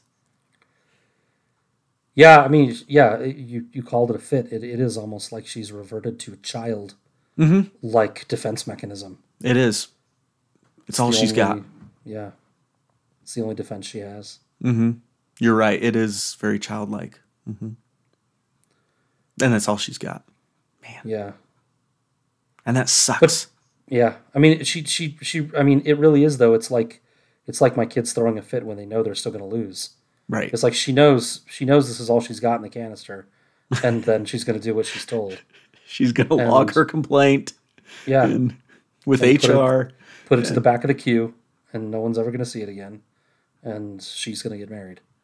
And I mean, she you know she throws Joe the the old squid or the crippled dog boy. I think she says right. Dog Shut boy? your mouth, Something. Cersei Lannister. Yeah, crippled dog, cripple dog boy is what she Yeah. calls him. Crippled dog boy. But like she's she's in that sentence, she's already agreeing. She's already giving up, right? Even though Mm-hmm. Yeah. she's throwing these barbs, it's it's uh full of sound of fury and signifying nothing. And the real tragic thing about it is Willas Tyrell would be a great husband for her. All my obvious like bias aside, like it sucks for him to have to be Cersei Lannister, but yeah, I mean, he checks all the boxes as a as a great husband of what we know about him. yeah, but not for her. The That's personalities, not what that's not what she wants. the personalities would not do well, yeah, right? I'm saying it would be nice to give him a chance and see what happens. But unfortunately, the way that it's being imposed upon her yeah. is is dooming it from the start. We, I mean, we said similar things about Tyrion and Sansa before, and not not even about a romantic relationship, but like they're two people that could get along in a, A partnership, partnership, yeah. and make it work. Right. And still, that's torture for Sansa. That's not what she wants. That's not Mm-hmm. Not type of relationship wants. she Yeah. should be in. She's a young girl that wants, you know, wants what she should get. Right? She wants a, a happy marriage where she has the whole package. And Cersei needs that fire, right? She needs that. I wonder if Wills has Yeah. an ounce of fire in him. I, I kind of like what I talked about with with Pippin. I, I feel like he's just kind of content. Absolutely. He's just kind of like no drama guy. If they send Cersei to him, he'll be like, "What is happening? Do you do you want? Can I get you something to smoke or like, like what's happening? Let's Willas, talk about what's Willas happening totally smokes pot. yeah, for He absolutely does. No question in my mind. Like, I I just would I would just like Tyrion does. I would feel bad for him. For sure. I would also feel bad for Cersei though too because she she wants the fire. She wants, it's not what she wants, right? Yeah, it's the Quentyn Martell argument again with Dany, right? Mm-hmm. It's mud. That's exactly what it is. Yeah. It's exactly what it is. But you and I, Matt, we know that you should be content with mud. Mud is the best. I'm mud. And yeah, like just give me a chance, man. I you know, like maybe like it would over time it would be one of those misogynistic tales where, you know, the woman gets gets cowed by it over time and Right. eventually learns to love the life she has and all these terrible things. But you don't want But it's that. not but it's not it's not what Cersei wants. Right. No, you're right. Um, he checks all the boxes of a of a great husband, but not for Cersei. I agree with that. Yeah. Um, another tragic thing in all of this is Tyrion and Cersei, is that they're in the exact same boat, such similar boats. yep. She leaves, and Tywin turns and does the same thing to Tyrion. Tyrion. And it's not just in the marriage thing; they're in the same boat, just in this whole relationship as siblings. Yeah. with an awful, awful father. And they could do so much together in terms of bringing each other some sense of just companionship Yep. or I'm in this with you type thing, solidarity, right? And it really sucks that that vitriol that's in this fa- the poison in this family seeps down to the children to where they hate each other and they really have no reason to hate each other. Yeah, I wonder if they do. Right. I, wonder if not real reasons, but I I wonder if. Well, so first of all, we know that Cersei was mean to Tyrion from basically day one. I think the fact that Cersei and Jaime were so close, Jaime, Cersei and Jaime, it's interesting. Jaime did still create a relationship with Tyrion, right? But Cersei never felt like she needed one. She never, she never needed Tyrion. She didn't want a relationship with him. Tyrion probably, probably saw that and said, "Okay, Yeah. you know, I don't care either." Fine. right? And he's so used to getting mistreated by everybody just because, you know, of his, you know, that he's a dwarf uh, in that society, and so he probably just didn't didn't do much else. But I also wonder if beyond the already, you know, Cersei's kind of already treating him bad. Beyond that, well, we know Tyrion, you know, Joanna died in childbirth from Tyrion, right? So, um, she maybe as a young girl kind of carried that with her. Yeah, that I wonder if Tywin fed that, tried to make them at each other's throats, stoked the flames Hmm. so that they didn't get along, right? Mm-hmm. And used used that as just another manipulation tactic of which he has so many to play make sure that they never became close. And that just sucks. Yeah. I mean, all that childhood stuff aside, if they could have been adults for two minutes Yeah. and talked and realized and been tra- been vulnerable with each other for just a second, that, there could have been so much thing, power right? in that. There could have been so much power in that. The trauma just follows you, right? And it Yeah. takes incredible effort and tools Eats it. that Oh, they don't understand at all Mm-hmm. to get past this. Like you, you Yeah. carry that with you for your whole life. It's it's informed upon who you are, Yeah. how you treat people. That and and it's really hard to get through those things and change. And they don't have these guys do not have the tools to do it. they don't have the tools to cope with that in a, in And- a positive way.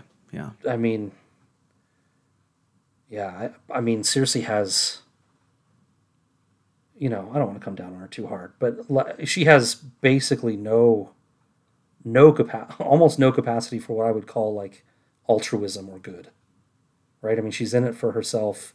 Sometimes you could maybe say she's in it for her kids, but she's hmm. mm-hmm. pretty, pretty much in it for herself. Mm-hmm. Tyrion, I think, has found some space for for altruism, but is still pretty pretty roped into this. You know, I got to take care of myself. You know, and, and they're both. I think I both of them. I think are their confidence is shot. Like they're not. For sure. Mm-hmm. They've been beaten down their whole lives. I mean, Yeah. this this this section that where Tywin just takes basically a, almost a whole page. I think it's three quarters of a page, and he's just tearing It's his son down. heartbreaking. It's heartbreaking. standing right in front of him, tearing him down. And you I couldn't get this person to agree to a marriage. I couldn't get this Yeah. person to agree to a marriage. They didn't want to marry you because you were this. This Yep. person said this about you. This, this, Yep. this, this. Yeah. There's no one. There's you're not. We're not worthy. Of, I think he literally says you're not worthy of anyone in the realm, but mm-hmm. we'll find somebody, right? And and he's so used to hearing that that it probably sends him to a dark place, and he's just like anything to make this stop. Okay, Sure. like, I'll I'll do this. Like Yeah. let's, you know. And he, you know, Tyrion relies on his intellect to fight back a little bit, maybe, but he does. He basically ends up the same way as as Cersei does, cowed. Right? Okay, I'll do what you say. Yep. Yep. He was know, he- manipulated into it. He even has a moment where where he's just feeling bad for Sansa. He's like, I can't believe you do this to her, right? And and even that isn't enough to, you know, get him to stay on the path of saying no. Like the power Tywin has over him is too strong. So strong. Oh my gosh, dude. Yeah. It just hurts. It hurts. It's because he tears down Yeah. and then he comes in like he's some hero yep. saying, Look Here's at this thing. what I'm going to give you, though. Yeah. I'm going to give you Winterfell. Yep. I'm going to give you this beautiful wife. And Yep. I mean, on the surface, you look at that and go, wow, that, you know, all ickiness of Sansa only being 13 aside, we are in the in this world of Westeros. All ickiness of 13 year old girl aside, um, this is a, a good reward in a vacuum for Tyrion, right? You're marrying this highborn noblewoman of, you know, you get all this land. That seems great. But it wasn't the reason Tywin was doing it. He wasn't rewarding him because he loved his son or something and he wanted the best for him. He's doing it for all those reasons we talked about. Just Yeah. plugging holes throughout the realm like Tywin does. Plug a hole, plug a hole, plug a hole, plug a hole to keep House Lannister on top. It was like I was thinking about what, what would this be related to? It'd be like if you took your wife on a work trip with you, right? That you were going to go on anyways. Mm-hmm. But you're like, oh, I'm going to take my wife. And then I can label it as a romantic getaway. Mm-hmm. See, honey, I'm taking you places. I'm taking you mm-hmm. on this romantic getaway to Cleveland or something. I don't know. It's, it's a nice place I hear. but you know what I mean? Like, that's what Tywin's Yeah. doing here. He's wrapping it up in a different package than what it is. And uh, yeah, I'll, I'll add a couple things to that real quick. So Please. Um, much like Cersei, he's giving her what might be he's giving her what might be thought of as an attractive package. He's giving Tyrion what he believes to be an attractive package. But neither of those packages are what his, his children want. Nope. It's like receiving a Christmas gift from somebody who bought the gift thinking they'd like it. It's what Tywin wants. It's not what either of them want, either of these things. Mm-hmm. Right? And it's you can't just give people to people. I mean, I know they do in this society kind of, but it's it's not it's not right. And the other thing is, like you said about tearing him down and then coming in as a as a white knight, it's something I have to say to Mary reasonably frequently. The way you say things matters. It's not just the content of your message. It's not just it's not just that he's you know offering him this opportunity to, to wed Sansa, who he thinks is maybe maybe he even really does legitimately think it's a good match for Tyrion. Um, but tearing him down first and then delivering it is a bad way to deliver this message. It's hurtful and wrong, Right. and that matters. 100% matters. Yep. Even if what you're saying is completely true, Mary, I've had this son with, or this conversation with Luke is very similar in that way to Mary. And it's like, no, it, it can be true, but Yeah. it matters the way that you present that truth to somebody. Yeah. Timing, feeling, all those different things. Yep. Totally. And it's turned his kids into these this mess, right? In terms of Tywin. This mess of just trauma and psychological damage and emotional damage and like where Ty we've talked about this before is Tyrion desperately wants Tywin's approval. yes. He also desperately wants Tywin dead. Like Yes. He he Yeah, wants to of- be him, but wants to be as far from him as he can. Yeah, one of the things he says is maybe that's exactly what I need to get a keep so I can get out of here. Yeah. Away from Cersei and away from this craziness. And, uh, you know, way back when we did like our own personal canons for where these characters will end up someday. Mm-hmm. I still remember my answer for Tyrion. It's it's like a little house on a river with his books. with a really big library. I remember you Right? saying that too. A- And like I think that would be where he's happiest. He doesn't need all this crap. He really doesn't. He I think, you know, a part of him gets off on the scheming and the political maneuvering Uh, and stuff. stimulation, right? Yeah, yeah but but he doesn't need it. I don't and I don't think it's what he really wants. Yeah. I think what he really wants is away from the crazy. I I think he needs that intellectual stimulation of putting his mind to something, but that could easily be, you know, He could Finding- saddles. some way yes finding some way to bring water from the stream close to his Yeah. little cottage into his home you know Right. like he could get that stimulation by doing that he doesn't have to be moving chess pieces around a kingdom to keep his house in power but i i kind of i was listening to this song today third eye blind you know they still put out music Um, I, I did not. some of it's okay even uh they do have it's pretty hit So it's better than their old stuff? No it's pretty hit or miss. Um, but one one song I was listening to is really good, really good. It's called Silver Lake Neophyte. Um, and there's a line in it. I was just listening to it today, and it came into my head, which is why I went, "Oh!" just now, and typed in the lyrics. Uh, the the guy says in the very last verse, "I'll go with you because I kind of love you. If I see you again, though, I think I'm gonna kill you, because we'll keep doing this, waiting around for someone who doesn't want me to want me." Oh. Yeah. Departed again. Uh huh. Yeah, yeah, One of the characters in The Departed is he says, "If this isn't going to work, you have to leave me because I'll just stay forever. I'll, I'll never, I'll never leave." Like he, like he's, he doesn't understand that leaving is something he can do, mm-hmm. and he'll just keep trying. He'll just keep banging his head against the wall. and that's Tyrion and that Cersei. Yeah. Yeah. I mean, yeah. I don't want to get into the. Do I want to go here? I, we'll try to keep it brief. Okay. Tyrion and Sansa married and everything.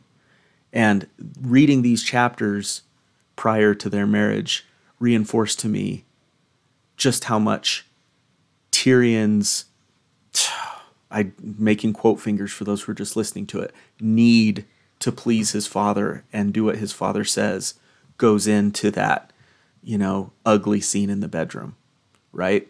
Where he literally has to get himself drunk and try fondling her just to arouse himself to do what he needs to do because his dad expects him to do it.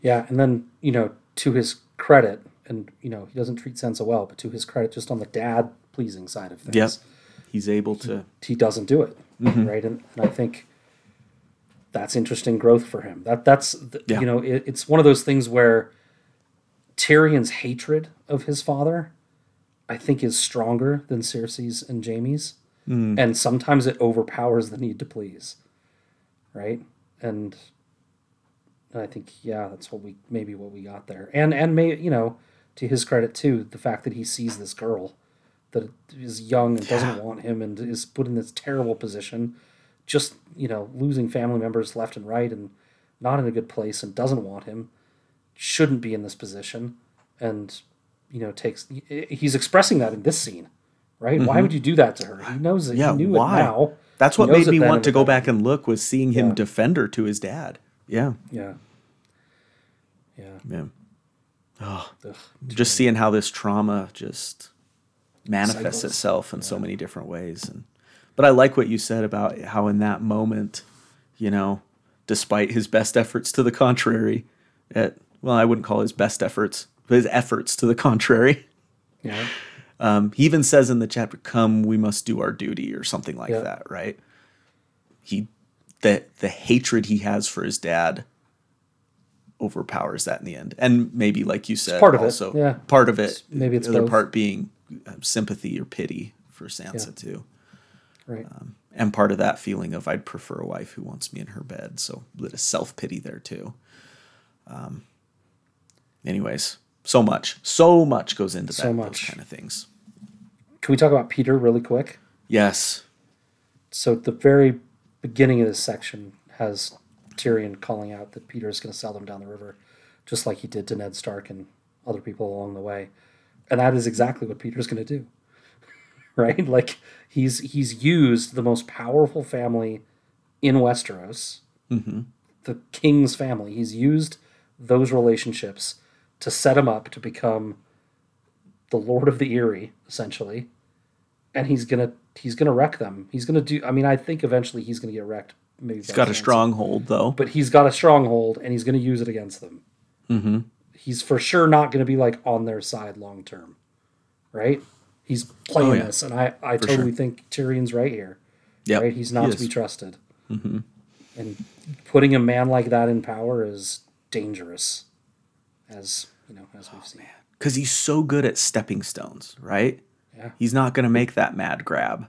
Yeah, He's going to be like, I'll take one thing at a time. Harrenhal's great because what it'll give me is some degree of legitimacy to then make that next step, right? Well, he's been Harrenhal's not the end game. And he's been playing them the whole time. Lysa's all in on him regardless. Yep. Yeah. Lysa would take him if he was just the owner of sheep pellets, right? Like he's playing them completely. Mm-hmm. So Yeah. Petyr understands image matters though in this Yes. kingdom too. He says about Robb Stark where he talks about doesn't matter because Robb Stark to the small folk is still undefeated. It doesn't matter if you quibble about oh well he didn't really lose this one or he wasn't really suc-" it doesn't matter because what the Yeah. people see is a guy who hasn't lost a battle to you yet. the wolf boy won't lose. Yep. Yeah. And that's the same with him. I have to be a lord of something because that image matters. Even if it's Harrenhal, even if it's a Yeah. burned husk of a cursed place. Yeah. We get uh, we get the little text there about uh, about your boy Willas. the And I feel like I feel like we get almost nothing about Willas in this whole series. Mm-hmm. But we get this one little. Where is it? enough to endear Willas is, him to animal Willas lovers is heir everywhere. to Highgarden, and by all reports, a mild and courtly young man, fond of reading books and looking at the stars. He has a passion for breeding animals as well, and owns the finest hounds, hawks, and horses in the Seven Kingdoms. I think those like two, four, five lines is more than we get about Willas Anyway, in the rest of the books combined. maybe some stuff in the Sansa chapter. There's some stuff in the Sansa chapter where they're talking about the match, right? Mm-hmm. But it's all, but like we've built this wonderful human that we put on a pedestal out of basically those five lines Yeah, yeah. and a few musings from the Tyrells. The only thing Tywin has ever said that has aroused me. Those lines right there. Well played. Well played. Thanks for the Habsy Ty. Yeah, that's true though. We really have nothing about this guy, and he's kind of developed this cult following that Yeah. I'm happy to stoke to the ends of the earth. I'm just gonna keep it going. Do you think we'll get more? I think we will. I think we will as as with the hope Euron so.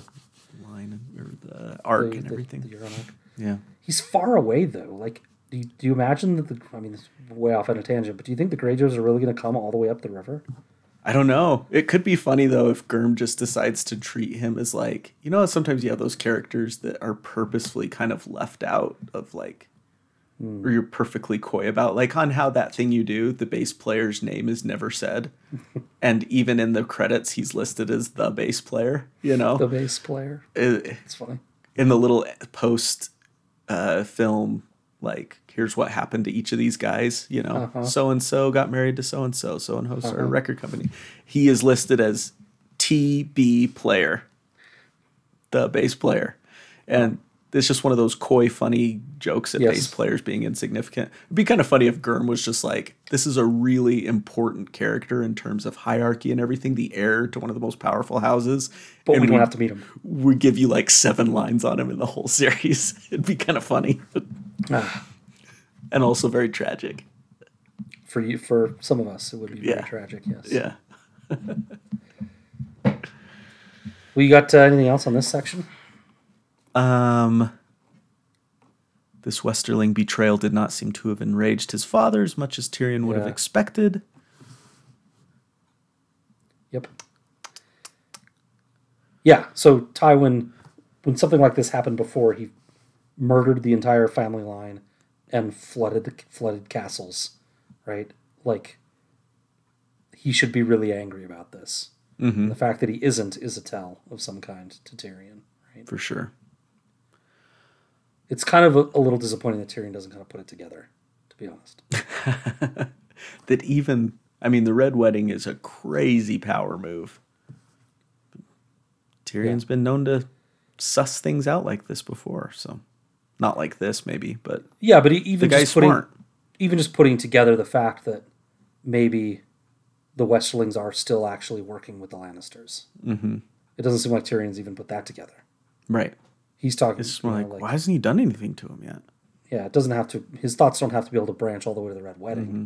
but they could at least branch to oh, Lannister set that whole thing up so that they would he would betray his his vow, his promise, right? Right. And they're still loyal, and they're going to make sure that there's no baby and you know, all these things. Mm-hmm. Yep. No, you're right. Okay, and then I have one final thing Okay. about Tyrion. Yeah. So Tyrion's mad about being made master of coin. Yes. Right. I mean, is he? How mad is he? Well, that's kind of my question is what what does Tyrion want here? Like he knows he's not gonna be hand of the king. He Yeah. knows when Tywin comes back that that's his time His hand is done. No matter how good a job he did. Yeah, was Tywin's there, Tywin's hand. He was never actually even technically hand. He was like operating as hand yeah. on Tywin's yeah, behalf. Right. He had the little, you know, he had He the had the little thing pin. and everything, but Mhm. like, but it was always with the understanding that yeah, just until I get back. I think they called it acting hand. Mm-hmm. Right? Yeah. Um. But yeah, so no, it's a, it's a good question. I think I had something in my notes up there too about like where does Tyrion fit in the new world Mm-hmm. order here? Where does he want to fit? Yeah, two different questions. Yeah. Sure. yeah, I mean, it, he says right in this chapter, maybe what I really need is to just marry someone and get out of here. That that sounds like it would be a relief, Sure. you know. Mm-hmm. Um, so so maybe that's really what he wants. But again, back to the kind of the earlier conversation, does he also kind of crave this scheming and being involved at this high level? I don't know. He's kind of felt like I did a pretty good job of this and Yeah, kind of like to see where this takes me. Like, yeah. I you know it's maybe some of the pleasing stuff too. Like maybe he's looking for a job because he wants to feel useful. Mm-hmm. yeah. Um, mm-hmm. You know, what does he want to do really? I think just like bang Shae over and over again. Like I, I sometimes I don't think he's a guy with a lot of a lot of like aspirations. You know, he's kind of Yeah. muddling through and He's so talented, but to what end? Type of thing Yeah. again. Yeah. yeah, To what end? I wonder. Because that's, I think this influences a lot of the way Tyrion acts in this chapter and maybe his inability to grasp cer- certain things like we've talked about. Is Tyrion goes into this meeting hot, right? When you read this chapter, you Yeah, sense yeah. a bitter, upset, ready for a fight attitude. He goes in there just upset. Yeah, and a little arrogant too about Mm-hmm. being better than the other people in the council, being able to see what his father is doing. Absolutely. But But but, the also stuff like, he what am I doing here with these people? Yeah, the stuff he like the barbs he throws and everything. He's hot right now, and you know he that is. you don't deal with someone when they're hot. Like he feels disrespected, right? He feels like he Mm-hmm. won this battle for them with his chain, right, and his part of partially his command out there, and he doesn't feel like he's getting the credit from his father or anyone else for it. He even gets some credit and kind of negates it. It's like ah, they're just these little. just saying that. They're just saying that. Yeah. Mm-hmm. You're right. He's it's he seems bitter and angry. Yeah. And that totally influences your ability to think things through.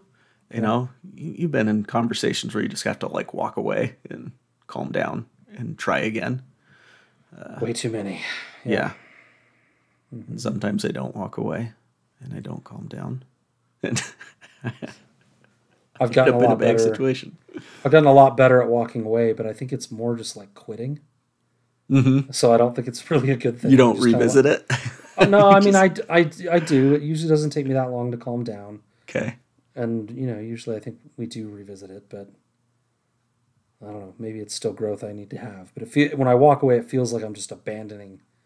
Sure. Especially if it's like a fight with the kids, you know, or something, and I'm just like, "Ah, I can't do this right now. I'm walking away. Mm-hmm. Well, what am I really doing? I'm leaving Aowen to solve it with them. Like that's that's quitting. Mm, I that's see. Not, I see. that's not helping.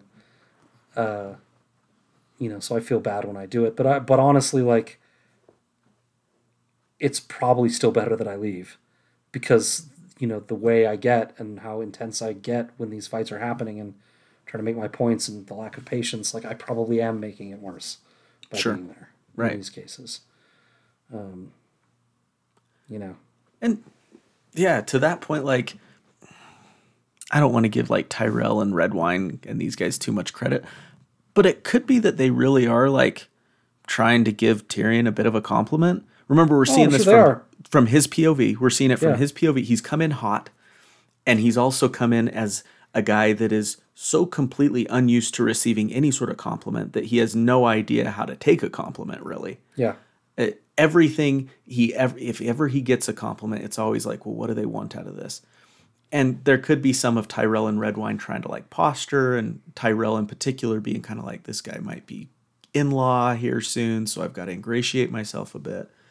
But there could just be a sense of tyrion just not you know this trauma that we've talked about making him completely uh, unable to receive any sort of kindness towards him and receive it with any sort of grace. He strikes me as the kind of guy that's not usually great at receiving kindness. Mm-hmm. Right. And and he's he's never gotten it. So it, yeah. So it, it's he's going to be worse at it now. Mm-hmm. I bet. I mean, even even if even if Tyrell and Redwyne and Mathis Mathis Rowan Mathis Yep. Mathis Rowan. Aha. Ugh. Okay. Good, I'm getting old, good, Matt. My brain good. is. Uh, even if even if they, you know, are just kind of hamming it up a little bit, I I doubt they're being insincere. It's just like, they're in a good teasing him. mood. They know they're about to get a bunch of land. They're in a great mood. They're in a small council good meeting Matt? with Tywin Lannister, and Yeah. their their names on the agenda. You ever been Matt just like in a good mood, and so you're talking nicer, Nicer to to people that you than- usually aren't that nice to, and you're like, Totally, totally. Yeah. like they're maybe doing some of that, but I bet they mean it. You know, I bet they they're like, I heard your chain was a, brilliant idea. Well, it was a brilliant idea. You know, Thank you, thank you. Yeah, thanks. I mean, listen, I'm really bad at taking compliments, so I I can mm-hmm. relate to Tyrion here, Yeah, but you can relate. I'm also angry. Tyrion is, so like I can relate. I can relate to Yeah. it. But I guess the point I'm trying to make is that that hotness that he came into the meeting with just completely affected everything how the meeting went. it's doing a disservice to his ability to provide value here mm-hmm. in the meeting and to and to himself, right? Because he's not trying to provide value. He's trying to like sting people. Yeah. Yeah. Mm-hmm. that I mean that that really is kind of I mean I think you're right. He's angrier here than normal, but like that's usually kind of his bag. Let me sit Yeah. off on the corner and throw the barbs in. Let me let me just throw insults around a little bit. Be the clever one. I've Right. been told my whole life that I don't provide value any other way, so Yeah. I'll do this. Yeah. It's a role he's kind of taken on over time. Right? Mm-hmm. I, I know that I know that my wit has value. I get laughs sometimes. Let me just do that. I can sink into that role easily. Yeah. I think that's all I got. All That actually went longer than I thought it would, but No, it was good. It was a she good said, side discussion. yeah, it was hmm. nice. Yeah. That doesn't normally happen. Never mind. I mean, sometimes it's nice. Sometimes, sometimes quick isn't so bad. Yeah, I said it. You know? you know, Okay, fine. yeah. We're actually You gonna let me die on that hill alone? Fine. Nice friend you are. I mean, we can say it. Sometimes it might be true. I don't know. Weigh in, fans. don't. Or Don't. don't ever. Okay. Shall we Um, move on?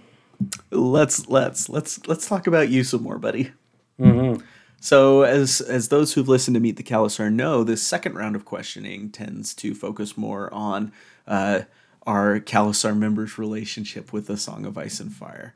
So, Scad, we've been at this podcast for eight years. You've been reading this series for longer than that 10 years, 10, 11 years probably. yeah, um, something. What keeps you coming back to it after all this time?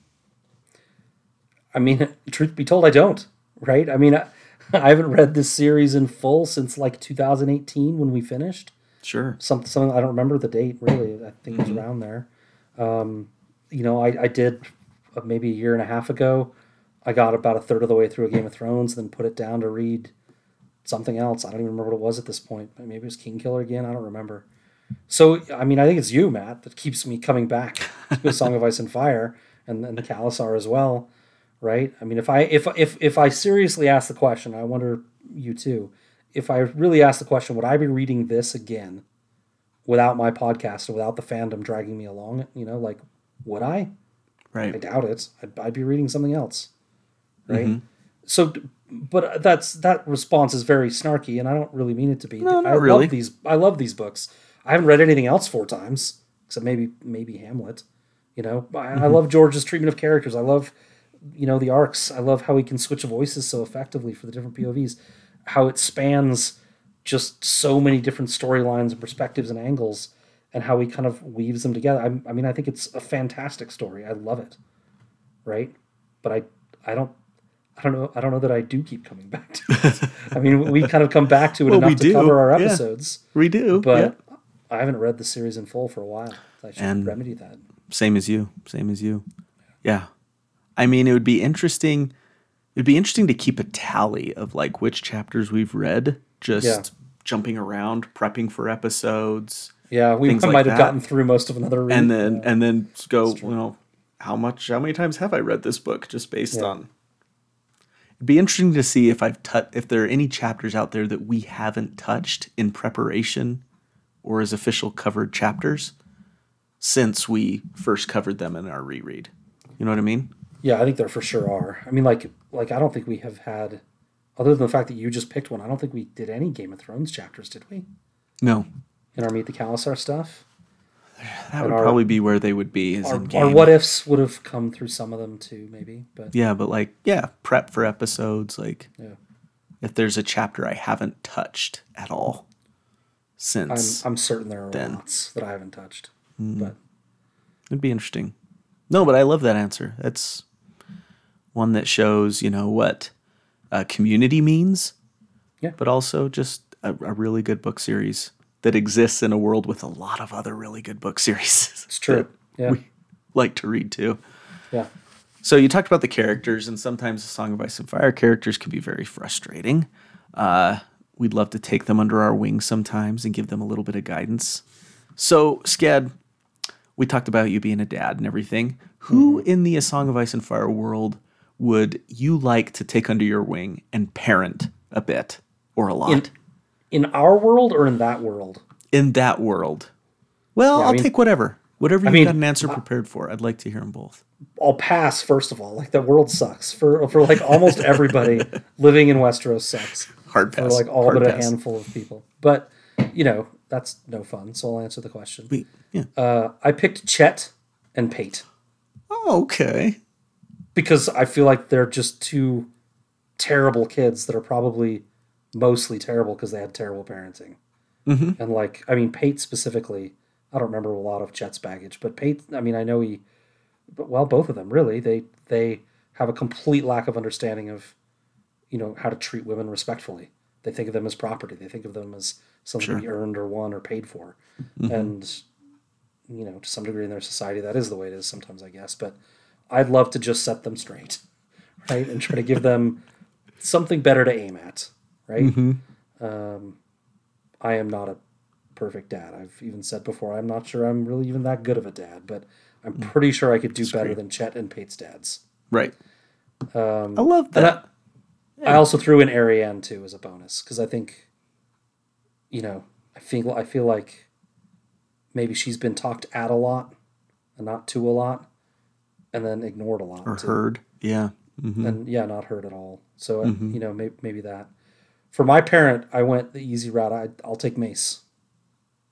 Yeah. He, he So the- kinda, the second part of that kinda question dumb, of- but also like his kids seem to like him fine, and Mm-hmm. they seem well adjusted and quick on their feet. They're respectful and kind for the most part. Maybe it's an act. Like everyone speculates, maybe it's all an act, but I don't know. I don't argue with the results. I'll take Mace. That's what we said. The proof's in the pudding. Like he's got Yeah. four great kids. Like We think. Yeah. some of them are a little cocky and some things, but you know, yeah. freaking Garlan Tyrell stood up to Joffrey in front of everybody. Like, well, Yeah. in a little bit of a way, but yeah. So that was the second part of the question. Um, I think I neglected to ask it: is who in the A Song of Ice and Fire world would you like to be your parent? And yeah, Oh. Mace would be great. You'd get Yeah. to. Feel like you'd kind of get free run of things because. I mean, I, I, I guess I you know, a, a deeper answer would be like, I haven't really met a parent I really loved, Sure. you know, that I thought was great. mm-hmm. We don't know a lot about Mace's parenting style, but like you said, proof is in the pudding. It's like, ah, well, the kids seem, you know, they seem well adjusted. I'll take Mace, I guess. Yeah. You'd go to the best soccer schools. You'd, Yeah. Yep. you'd have an I'd awesome room. I would you'd have all the gaming systems. I would be put in tournaments against fearsome foes far too early. That's You would. risk. That's true. Yeah. You'd be playing in the U14 division as a U12, Yeah. you know. I, I mean, you do get the sense maybe that Mace pushes his kids in directions he wants them to go, Sure. but that seems pretty normal for this. For this and world. we've yeah. we've talked about that too, like how much you push your kids towards stuff. Mm-hmm. You want them to do something, With like, like, this, with, yeah, with a certain they amount just of sit foresight, there- what you hope is foresight. Yeah. But if they just sit there and don't do anything, you're like they're not learning any skills, they're not making any friends, they're not Yeah. getting any sort of perspective about things. They're just sitting there. I got to push something on them, mm-hmm. right? So it's hard. like you don't you don't want to be you don't want to be the parent that's making them do stuff, but you also don't want them to do nothing and learn nothing and gain nothing and have no interests. That was a discussion we just had today with about Leia. Yeah, She's she's merited some consequences for some teenagerly things she's done. And Mm-hmm. she just tried out for this musical, the middle school musical, and she got called back for a, a good part in it. And uh, is her head so swelling? and she was she really excited about it. Okay. Like she's really just she's so stoked that she got called back for this and so one of the consequences we considered was that Oh, she can't do doesn't get to do the musical anymore. But then you look at the flip side of that and it's like what would she be doing if she wasn't in this musical though? Yeah, she'd be at home on her phone you know like at least if she's doing the musical she's engaged and doing something that's making her better at something it's giving Mm-hmm. her something to direct her energy towards but it's also something she really likes so would that make a big impact if we took that away from her i'm going on a tangent here you're you're a better parent than me. But one of the things through Mary's counseling that that they've told us is try to make the punishment be relatable to the crime. sure And totally and so and I don't know the mu- the musical. I don't think is based on what you told me earlier before we started recording. I don't think it's super relatable to the crime, but I don't know how you would maybe translate a punishment for that crime. So yeah Something so we about. didn't she she is going to still do the musical okay, good. Uh, yeah I mean, I was I was rooting for Leia to do the musical, so I'm glad. Yeah, I, that was the thing, though. Is yeah, but it was we want to teach her a lesson about the stuff that she's doing, and in this case, it was some selfishness things with her brothers that Yeah. her selfishness was leading to time taken away from them. She was hanging out with, for example, hanging out with friends after school, and her siblings would have to wait around for her before they could go home, right? Mm-hmm. So, a punishment to fit that crime was she now gets to do their chores for a certain amount of time after school Something to save them time to, to give, them give time that back. to give that time back I love to it. them. So That's great. we'll see if that ended up being a good choice or not. But No, I think it sounds good. yeah, we'll see. Seems good on paper. We're bad at it, by the way. The advice I just gave you, we're terrible at following it. Oh, it's hard. You're Like- Mm-hmm. you're being bad. No watching. What does that have to do with the crime? Yeah, I don't Give know. your it's the only it's the only thing you value, so it's what I'm taking away. That's what we go to, right? What do they? What will make the most impact? Yeah, I totally hear you, buddy. it's hard. Sorry, this is about you, not about me. I forgot. I forgot anyone was listening. Just They talking might not be. um, Scad, Winds of Winter. What is a Winds of Winter? The theory that's been bandied about the fandom, or that you have just yourself uh, about the Winds of Winter that you feel all the evidence points to it. It's spot on. No question in your mind. It's going to happen. So I kind of cheated a little bit.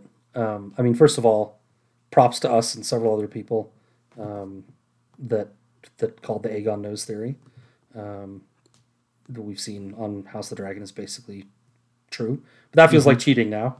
Uh, can't use that one. Um, I wouldn't say that all the evidence points to this, but cheers. But it's more.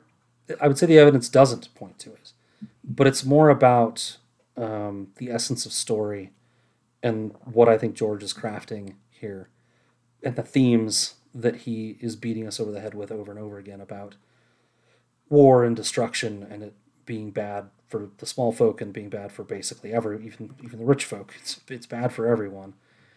And and the idea that Dany is going to be, you know, an out and out villain of you know, destructive force.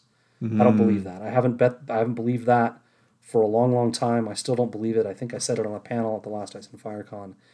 Um, I think for this story to mean anything, for the narrative that George is telling, I feel like there has to be a Targaryen that sees what this is and breaks the cycle, that can see the violence that we're pounded with in this series and how destructive and terrible it is, and make a choice and and not do it anymore. To to no longer use these dragons as Death Stars to uh, to overcome the destinies of her forebears and and where everything looks like it's headed.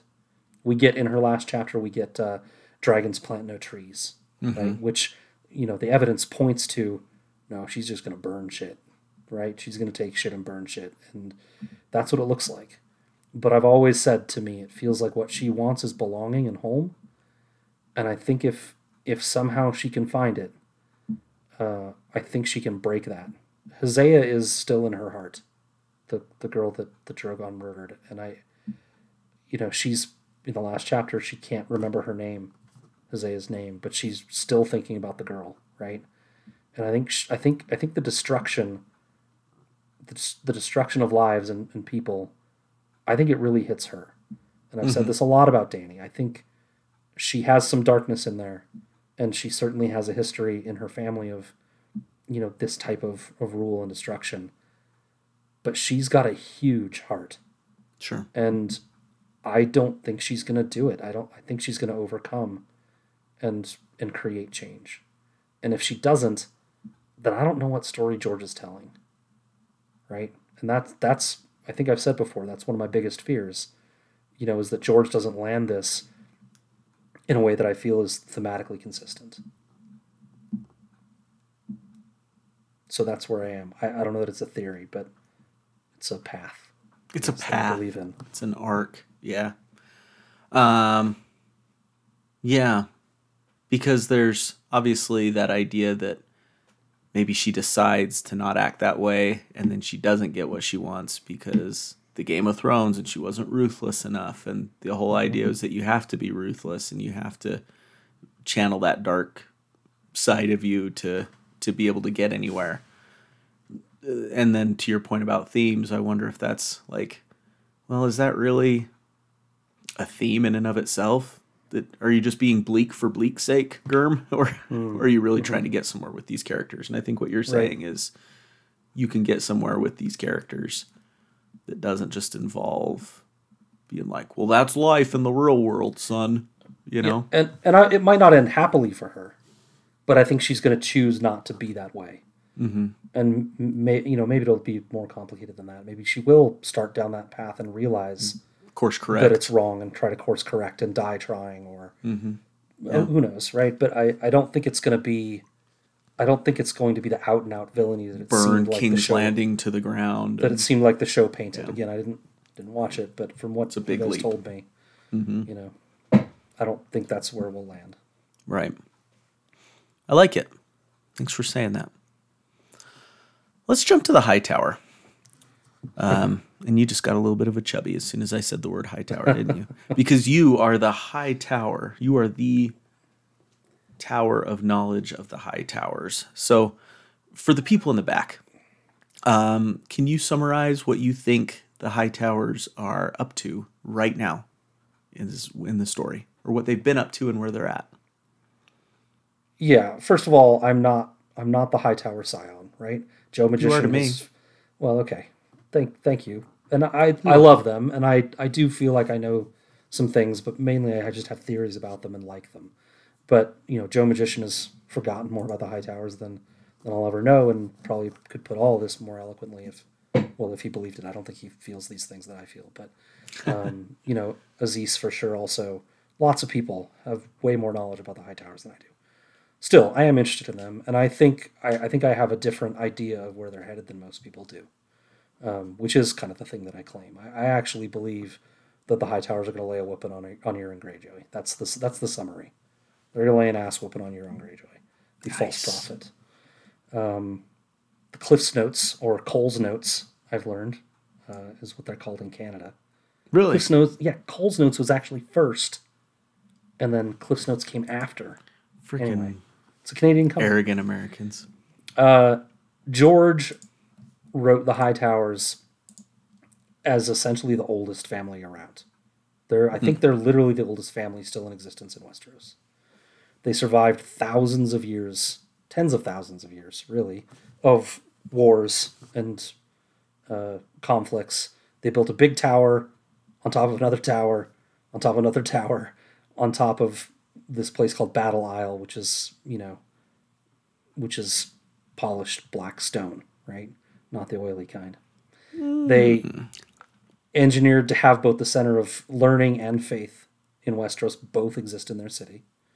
They're the second richest house in Westeros. And through it all, with you know very few bumps, they've stayed above kind of all the meddling and ruling, and they've always managed kind of smelling like roses themselves. And how how and why is the interesting part, right? And I don't know, I don't have answers, but I you know I theorize that I think it's because they know something about the war for the dawn to come, that Battle Isle is somehow important to that. Hmm. And so they've positioned themselves better than basically any other house on Westeros to be ready for that conflict. And they've been literally doing that, positioning themselves for thousands of years. And they don't have some stupid dagger with a useless phrase on it that controls their legacy. They have notes and scrolls and a whole library of stuff in that tower that is geared toward making sure they're meeting this destiny they have. They aren't too proud or impatient to keep their eyes on what's important, and that is being available for what they're needed to do in this conflict. Now there are some holes in there. The Hightowers, you know, as we just saw in House of the Dragon, the Hightowers do engage occasionally in things, and my explanations for that are long, and we don't need to go through them all here. But that's that's my take on the Hightowers. That they are immensely more important than George has led on so far, and that they're going to be they're going to be a big part of of uh, Winds and Dream. Ooh, I hope so. That even got me more excited. You talking about the history and you know Battle Isle and that potential importance. Go Hightowers. makers of Lorath are tied in somewhere. We think. We know that. We know that. That's a theory that you and I are taking down with us. Very good. Well, I love it. I, I really hope that we get more out of them. Um, because I just want to see you happy too. I, you know, if if I'm wrong and Euron Greyjoy mops the floor with them, Just most- smashes them. That's what most people think will happen, and if that happens, I'll you know I'll eat my crow. I just I, I don't feel like George has spent this much time giving them this much history to just have them get wrecked Mm-hmm. To just smash by a family that historically all they ever do is fuck up and fail and get beaten. yeah. Like I, I feel like you know George tells these stories in a way to mean something. He didn't build the Greyjoys up to be conquering heroes. He built them up to fail. They always fail. They always suck. They win temporarily and then they lose. The Hightowers have this massive history in this important place at this, you know, what we in the fandom sometimes call a hinge of the world with this this black stone. You know, that means something to me. I don't I don't think that's throwaway, right? And of course, just just like the the Dany conversation we just had, there's any there's a huge spectrum of things that could happen. Maybe neither side wins. Maybe the Hightower gets destroyed, but they push him back. Maybe there's all sorts of ways that could happen, Yeah. right? But I don't think it's gonna be I don't think it's gonna be, you know, Euron's crowning moment that ever that most people think is gonna happen. Mm-hmm. We'll see. What if what if like Mace fumbles as Mace has done and the Hightowers have to like step up, you know? That'd be cool. Kind of cool. It wouldn't be the ending I want for my boy, Yeah. for my Willy Will. We But- just to, to use some text. We don't have much text on the Hightowers, but we do know from one of those late Sam chapters in, in Feast for Crows, the Hightowers are very active. Like it gives us the impression they got a late start, but I kind of doubt it. They seem like they're always prepared to me. But they've got they've got like six kids running around doing all sorts of things, getting ships from lease, building their own fleet up, training more infantry, Yeah. doing all sorts of things. Like they're they're going to be prepared, I think. Anyway, Yep. Give them a call. They're on. Well, in the sense of of wanting to crescendo well with these questions, I'm going to switch them around again. okay. Um, we're going back to soccer.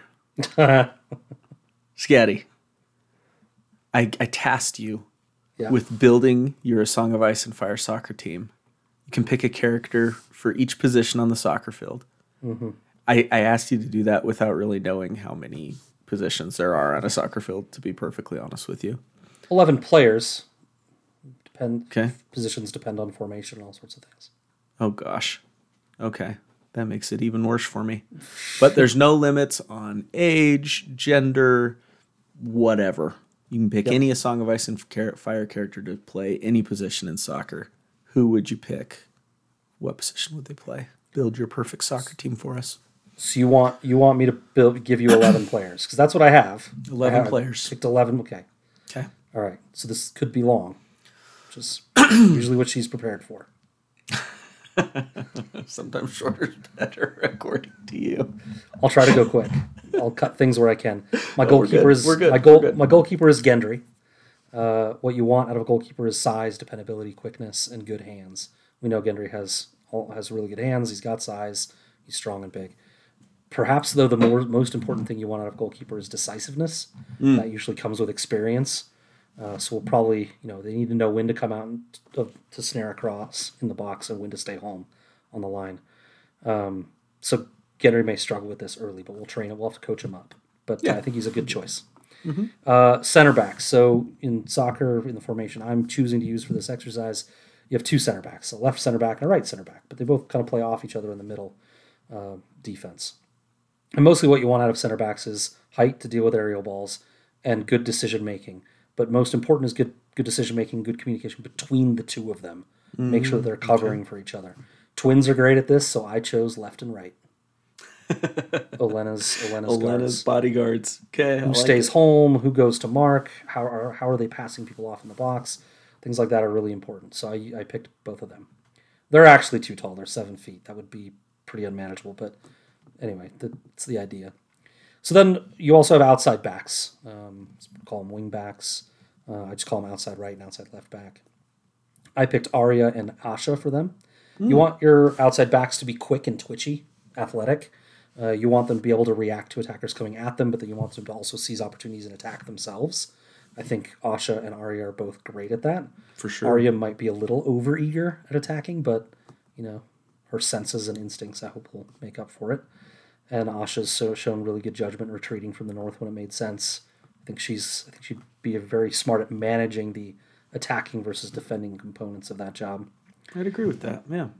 Uh, I went with a four man midfield with one more central defensive midfielder, two outside winger midfielders, and a t- an attacking midfielder, which is almost like a withdrawn forward.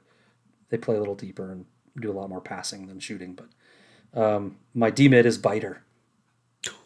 What you want out of a. D, what you want out of a D mid is some like a disruptor, like somebody that's just going to attack and disrupt, knock Okay. people down if they have to. Go win, just go win the ball, right? We'll figure it out later. If you foul somebody, okay, but let's go win the ball. Be a you know be a pit bull. Uh, my wingers are Anguy, the archer, and Jon Snow. Okay. Not everyone does it this way, love but I like. I'm glad you like it. I love It's super long. I feel really is sad that everyone has to listen to all this. This is so fun. What you what I want out of my wingers is sometimes like a little bit unbalanced. Um, to have like a technician on one side and a, a worker kind of on the other side. That player still needs to have a lot of skill too, but that technician needs to be able to hit a target from on a cross from a mile away. Just serve serve serve balls into our attackers. Hit him on the head, hit him on the foot. That's that's Anguy, right? Like he's got precision. On the other side, you want yeah, that skilled worker, right? Jon Snow is a hard worker. No one's gonna outwork him, right? He's always working hard, and he has proficiency and skill too. He's not the most skilled guy, but he's skilled. Um, so yeah, that's that. For my attacking mid, so this is this is your maestro. This is the guy kind of uh, receiving the ball, turning, looking for what's open, looking for the best method to attack and break down the defense. My favorite soccer player of all time is Andres Iniesta. He's a Spanish player, uh, tiny man, five foot seven, controlled the whole game deftly and subtly. Most like a lot of the time, you kind of forget he's even operating, and all of a sudden he's making like this little simple eight yard pass that just totally unlocks everything, and somebody's open on goal. Um, but it's- seeing that pass that's really the first step Yeah. right? And then executing it. And that's Tyrion to me. So I chose Tyrion. Uh, he can see the field really well. Uh, he can play that subtle pass that will lead everyone else getting the credit, right? Um, but but it was him kind of pulling the strings. Good point. And and if you aren't looking, he'll he'll dagger you himself, as he showed with with Tywin, right? He can take the shot himself if he wants to. Um, take note, Cersei. And then lastly, you have two strikers. I mean, there are lots of different formations, right? But Yeah. I when I played and the teams that I manage, we usually ran with two strikers.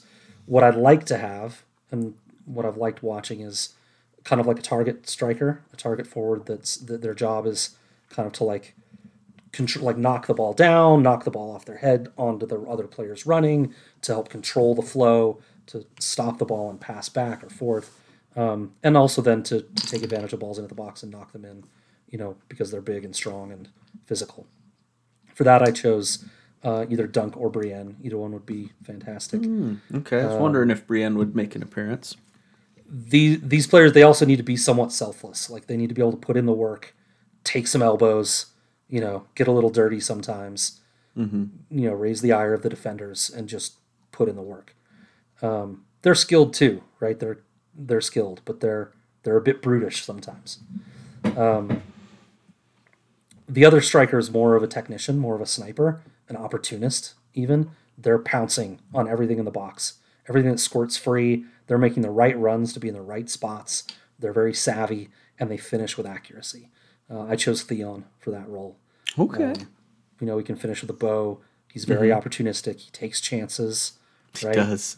That he um, does. They this person sometimes is an agitator too, like getting getting in people's heads. I think Theon can do that also. So that's my lineup. I love it. It was a lot of fun to do. You uh, educated me a little bit about the positions in soccer and what they should be doing. And And there's lots of ways you can do that. Some Right. people listening are probably like, "That's not a good formation," but you know, it's your formation. And that's what matters because this is the scatisode, listeners. So is. shut up. get your own scatisode. Yeah, get your own scatisode, and then you can come up with your own soccer lineup But- or football lineup. It was a lot of fun. That was the first question I answered, and it took me a long time, Yeah, but it was a lot of fun. I'm glad you put some thought into it. I could tell you did, and it was fun to listen to, even as like a layman soccer fan. Good. Scad, you are an Ice and Fire Con legend at this point.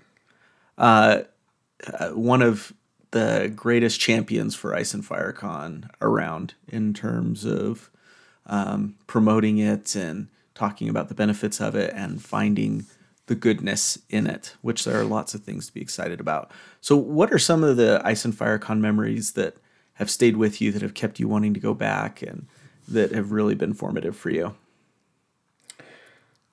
Yeah, I so again, I'll just you're very kind with your language, but I, I don't, you know, I don't consider myself an Ice and Firecon legend.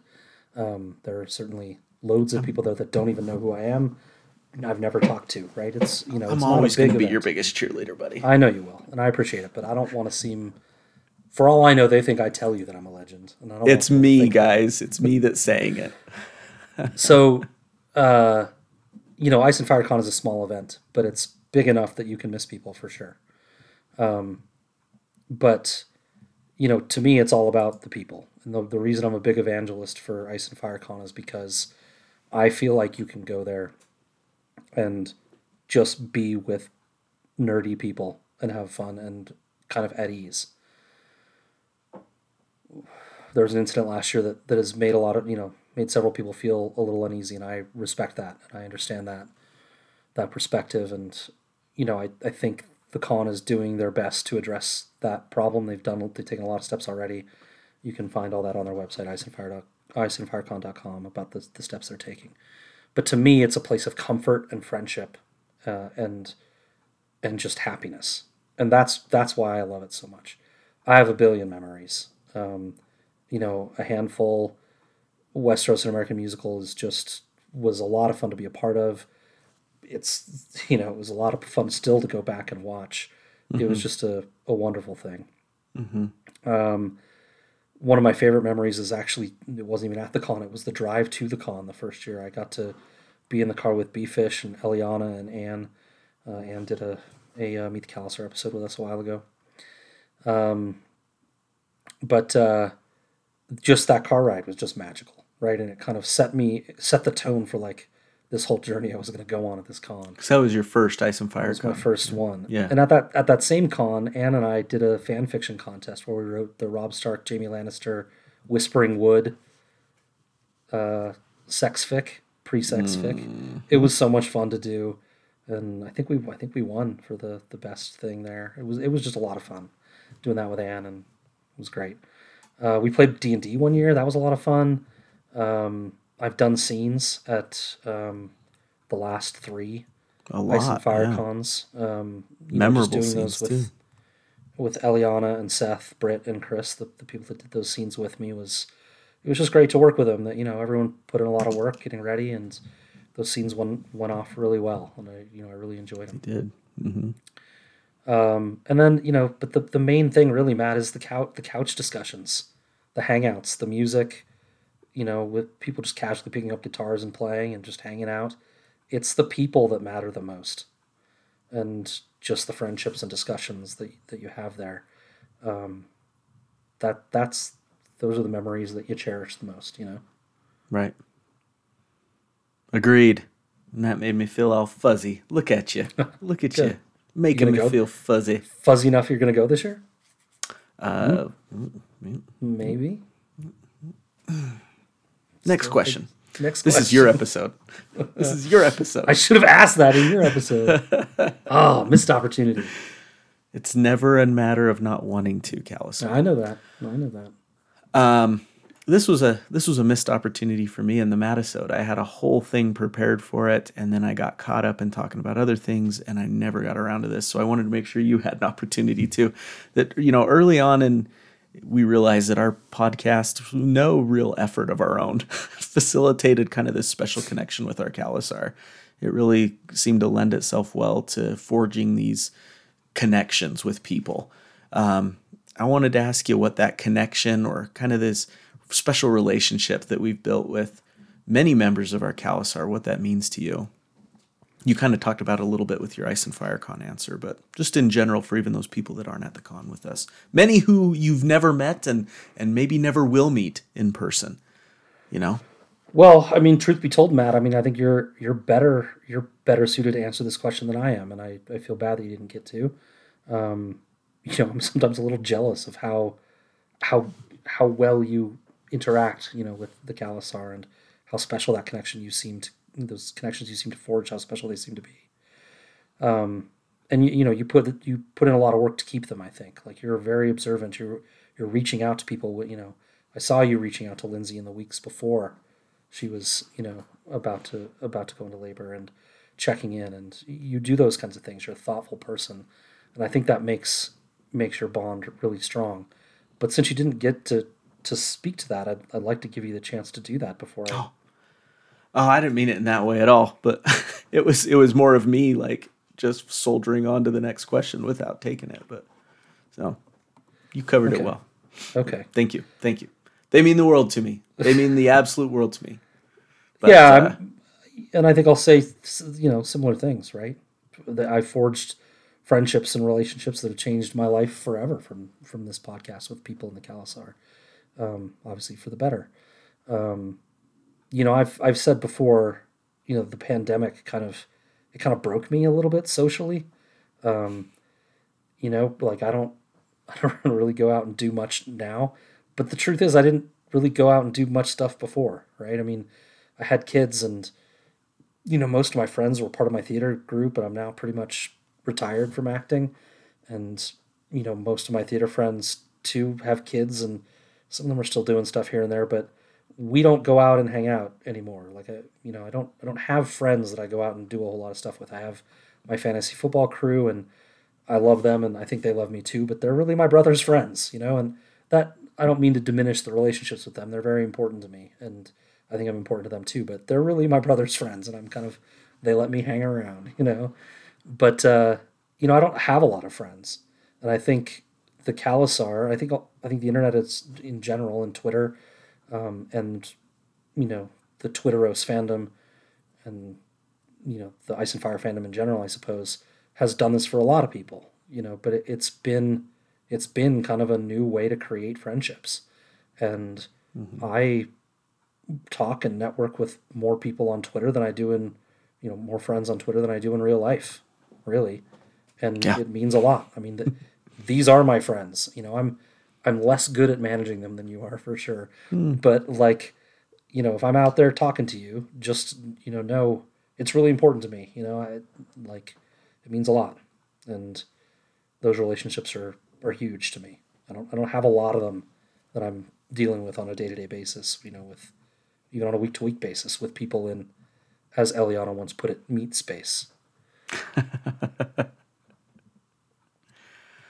um, I appreciate that. I've thought about that too. That like I'm more involved with your guys' lives than I am with like yeah. the meat space people.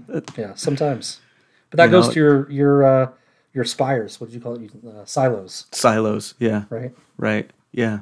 Our little silos that we have. That resonated with a lot of people, so that helped me it feel did. good.